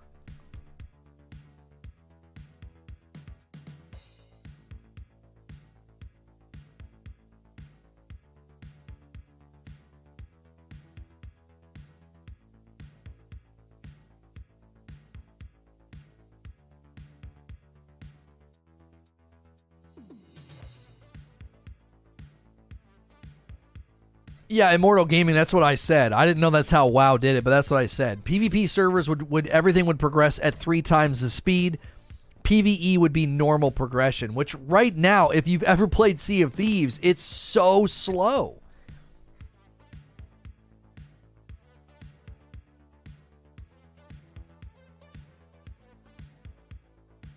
How can you be a pirate if you can't pirate people's treasure?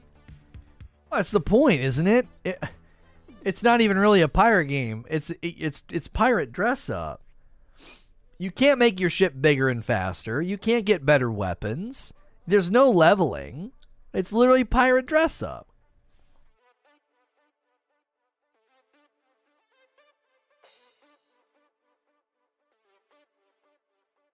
No, they don't have private servers. Uh-uh.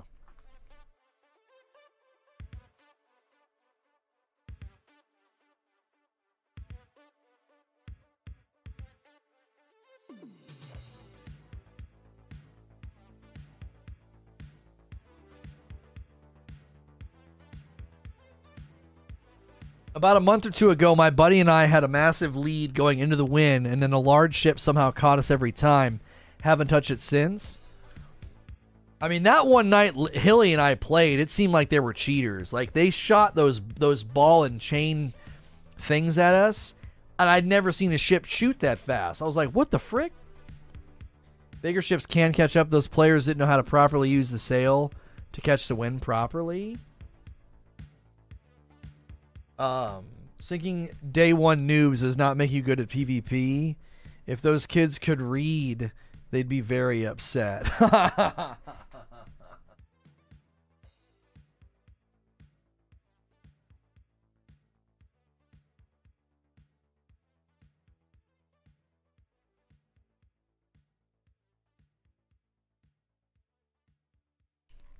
Yo, what's good, Dogapus? I do agree you can't have a game that's based on PvP forcing non PvP people against their will. It does have cheaters, yeah. There's lots of that too. The rapid fire cannon drives me nuts. Yeah, they like they shot they shot their cannon so fast. I was like, okay, I'm not an expert here, and I don't want to say every time I die it's sus, but it was freaking sus what they did to us. It was sus.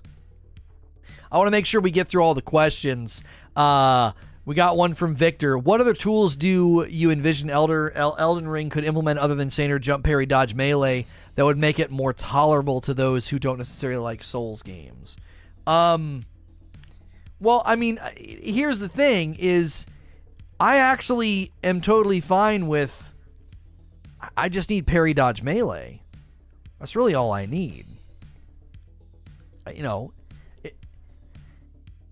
I would say they could maybe borrow from Ghost of Tsushima and have fighting stances. I, other than that, I don't want to get too deep down that road. I'm not equipped to, to talk about it extensively, but also, you, you don't want to become another game.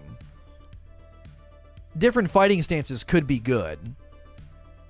I love I absolutely love that in Ghost of Tsushima. I love it. I love in the middle of a fight beating a guy that's got his swords and then I see a guy with a spear coming up switching my fighting stance, parrying him perfectly, and taking him down. That I mean, that is that's an amazing experience. So going into certain areas and fights and bosses and knowing that certain fighting stances are more advantageous, you could challenge yourself with a fighting stance that you know is not as strong, or lean into the fighting stance that you know is is is uh is better equipped for that fight. Other than that, I, I don't I don't have much to offer because I think that's one of the things about the game that is, you know, so appealing is you have like a very basic skill set of stuff that you can do, and you got to be amazing at it to to win.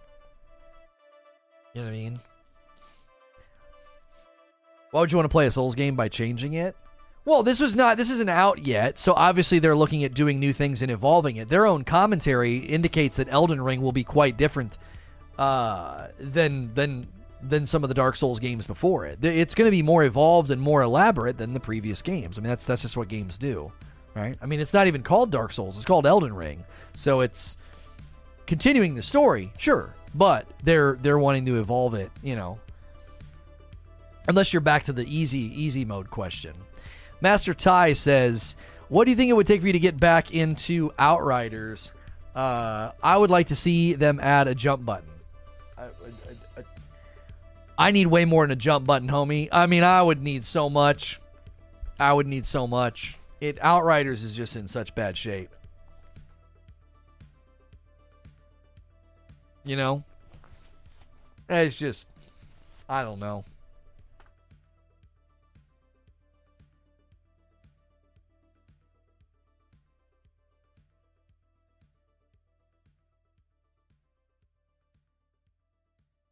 Based on the trailer, it looks like there could be different stances. Yeah, maybe. Maybe. My biggest thing with Outriders that I would want to see total sound quality overhaul, and then they have to reimagine their endgame content loop.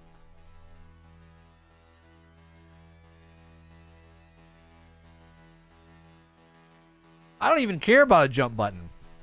You're talking about a jump button. I'm like, I don't care about that.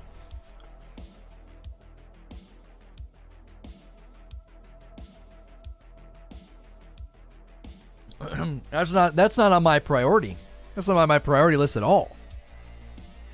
You want lots of magic, sorcery, and long range summoning?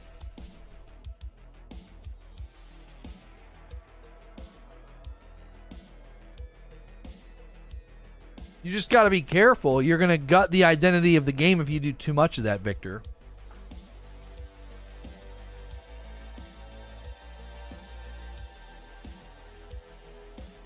Robert Jones with the next question. If you guys are just joining us, be sure to hit subscribe. Um, did I miss Tame's five dollar tip? Oh yeah, I read that one. I read that one. Thank you for the five dollar tip. Make sure and hit subscribe or consider pressing the bell button if you would uh, like to never miss these streams. If you click the join button, you can join in the Q and A. We do this every day. Um.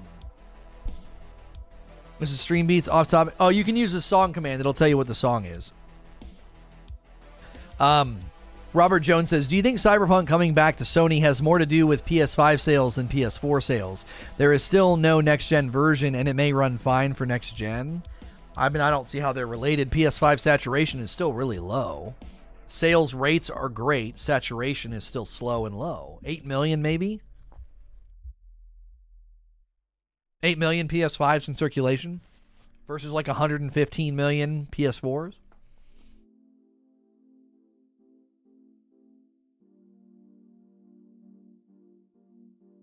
Yeah, 88 miles per hour. That was one of the ones that Creature liked. He wanted me to use that for an intro. I think we did once or twice.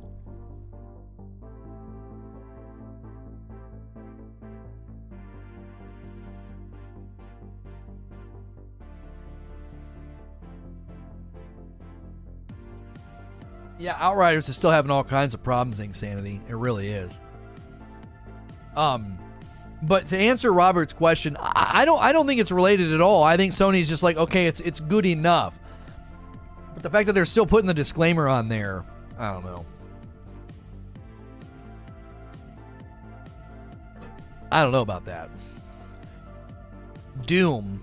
Why would we trust journalists' integrity about video games if they are unwilling to play the games the way that we do. Oh, this is Elden Ring easy, easy mode discussion. Right, right, right. This is, a, this is an assertion, you know, written as a question. I get what you're saying, and yeah, that's exactly the point. Like, you're going to review the game, but you didn't really play the game as it's designed if there's an easy mode.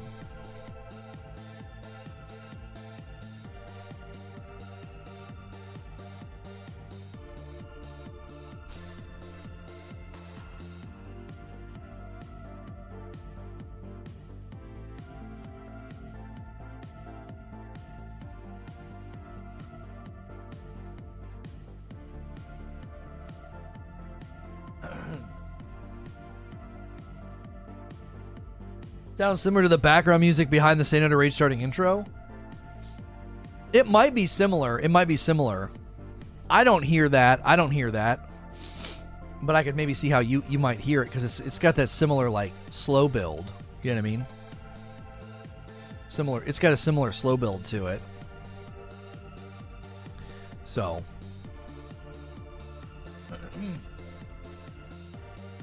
Newsflash, they always play on easy. Right, and the reason that they do that is because they want to get as far into the game as possible so they can commentate on everything. They want to commentate on the story, the ending, the twists, the turns, and all of that.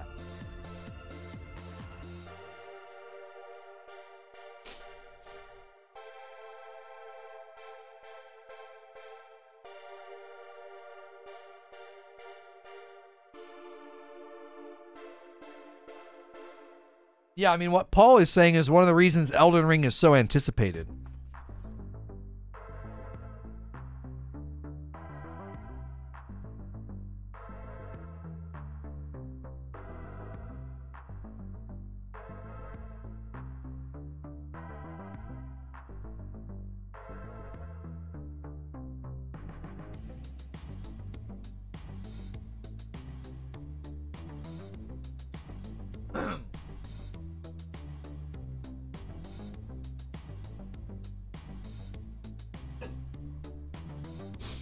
I appreciate when tech reviewers note in their reviews that their consumption process is not the same as ours. Most of us aren't using 12 different phones a year, right? To curate your reviewers? Well, and this is one of the reasons that a lot of people do. They like watching streamers and YouTubers play the games. We need 10 more likes for 500 likes. Give it a smash if you haven't. They like to watch YouTubers and streamers because I had a lot of people tell me that one of the reasons they liked watching me play Dark Souls and Demon's Souls in those games is because they could relate to me. Suddenly, because most of the streamers that are super popular and most people that you watch, right? Not all of them, but a large portion of them, they got where they got because they're good. You watch them win a tournament, you watch them win a game. That's what you tune in for. You tune in for those moments. Right? And obviously, you tune in for the rage when they don't win or they don't do well, right? You love everyone loves the salt.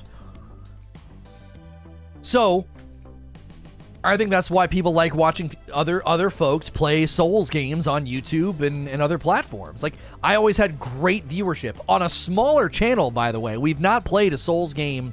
We've not played Demon's Souls, Dark Souls 3, or Sekiro on this channel. We haven't done it yet. And I guarantee you if we did, the viewership would be insane. And we'll look into that. Like the closer we get to Elden Ring, we can look into like when we think that's the right call, you know, and how it would go. But I guarantee you the viewership would be crazy. Why? Well, people love to watch it.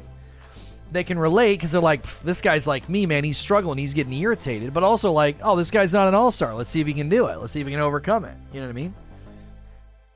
It's there's a there's a whole element there's a whole element to those games that if you read a review and they just played it on easy mode, which they can't, that's what you're putting up with. Like, I, I wouldn't be surprised if most of them, the most of the people that reviewed like I don't know, Immortals Fenyx Rising or Ratchet and Clank, they probably tune the, the difficulty down. It just, it just makes sense. They're just they're trying to get the review done.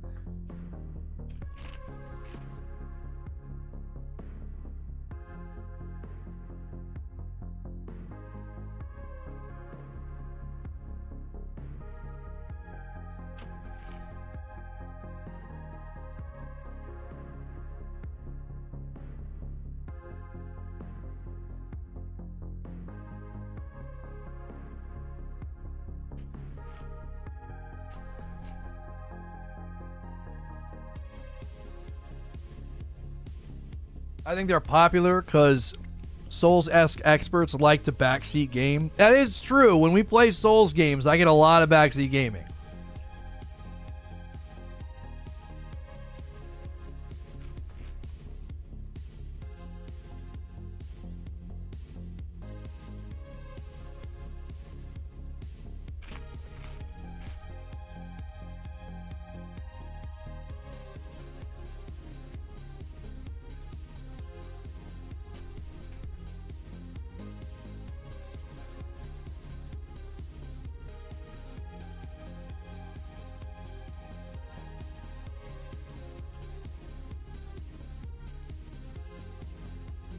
Tattoos, I'm not sure where you got this information, but since Halo Infinite's going open world live service, what do you think their PvE endgame content will contain? That is this is this is I feel this is pretty inaccurate. they have not said they're going open world live service. Ongoing live service, yes, for the multiplayer with seasons. But they have said almost nothing about being open world live service with an endgame content loop with gear rarity and all of that. I don't think so.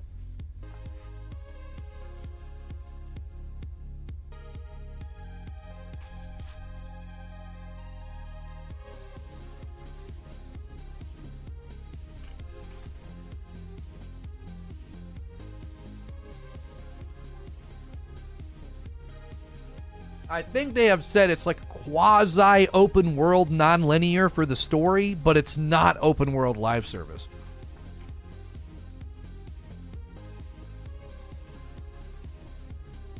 Yeah. Yeah, Wheezy's like they're popular, it's fun to watch someone else get mad that isn't you. Valiant saying it's weirdly satisfying watching someone else rage at something that made you rage. It validates your anger. Right. And and and that is oh, that's not the right scene.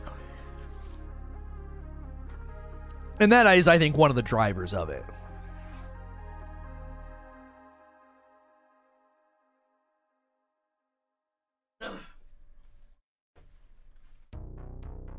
You know, people are like, dude, this guy's getting ticked just like I got ticked. You know, this guy lost that boss the same way I lost that boss.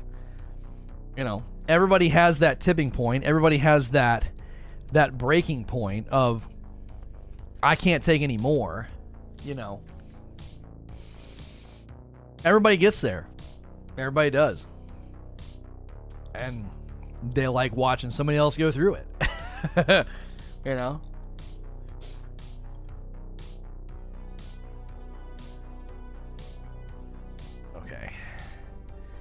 Now, what we're going to do today. Let's close that. Make sure I have a bunch of stuff open. Oh, let's make sure this isn't running. We'll set Windows Update to uh, disabled. Full screen. There we go. Especially when I see someone's stream title is Souls Newbie tries out Sekiro. Of course, I'm going to watch so I can get entertained. Oh, yeah, I believe it. I believe it. I believe it. Ninja Gaiden was the OG Rage game for me. Mine was Super Metroid. That game was tough.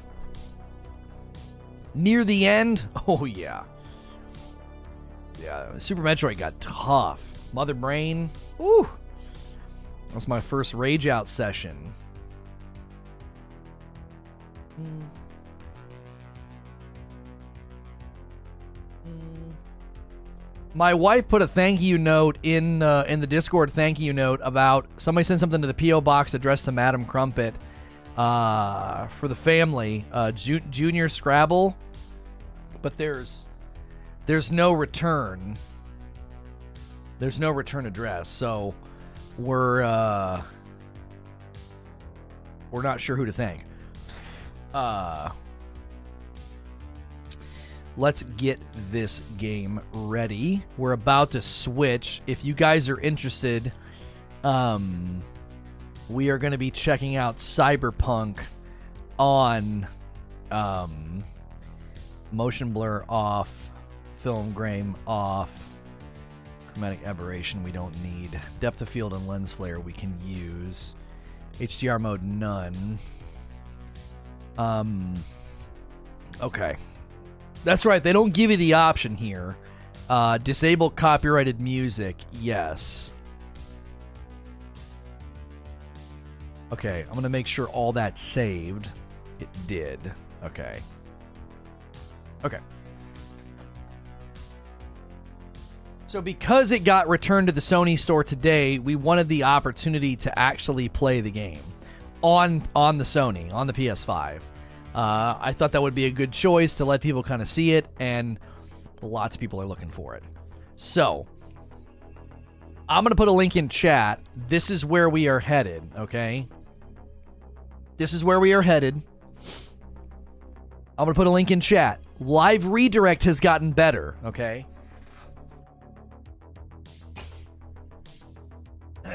I think Madam was the real winner. A new TV and Apple Watch. Lono just got a TV. Yeah, we both get to enjoy the TV, and to be fair, she she watches it as much as I do.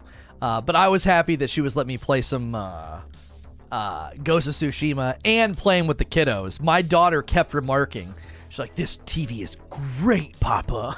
she's like, "It's so much better than your old one." Um, so I'm gonna put a link in chat again. Again, live redirect has gotten better, but it can still be a little wonky and not take you over. Okay, so the link is in chat. That is where we are going. It is on this channel. Okay, it's on this channel. So if you're watching on a TV or something, you should be able to go back to the main say, uh, SNTR Presents channel, and it should be the featured video. Okay, it should be the featured video. So that is where we're heading. Uh, thanks for a great day, guys. Really, really strong start to the week. So, uh, even if you come over to this new stream with the redirect or the link in chat, even if you only come over for 15 or 20 minutes, it's super, super helpful. So, I hope to see you over there. And uh, yeah, we're going to check out Cyberpunk. I've never played it before. My first time playing it. All right. I'll see you guys over there.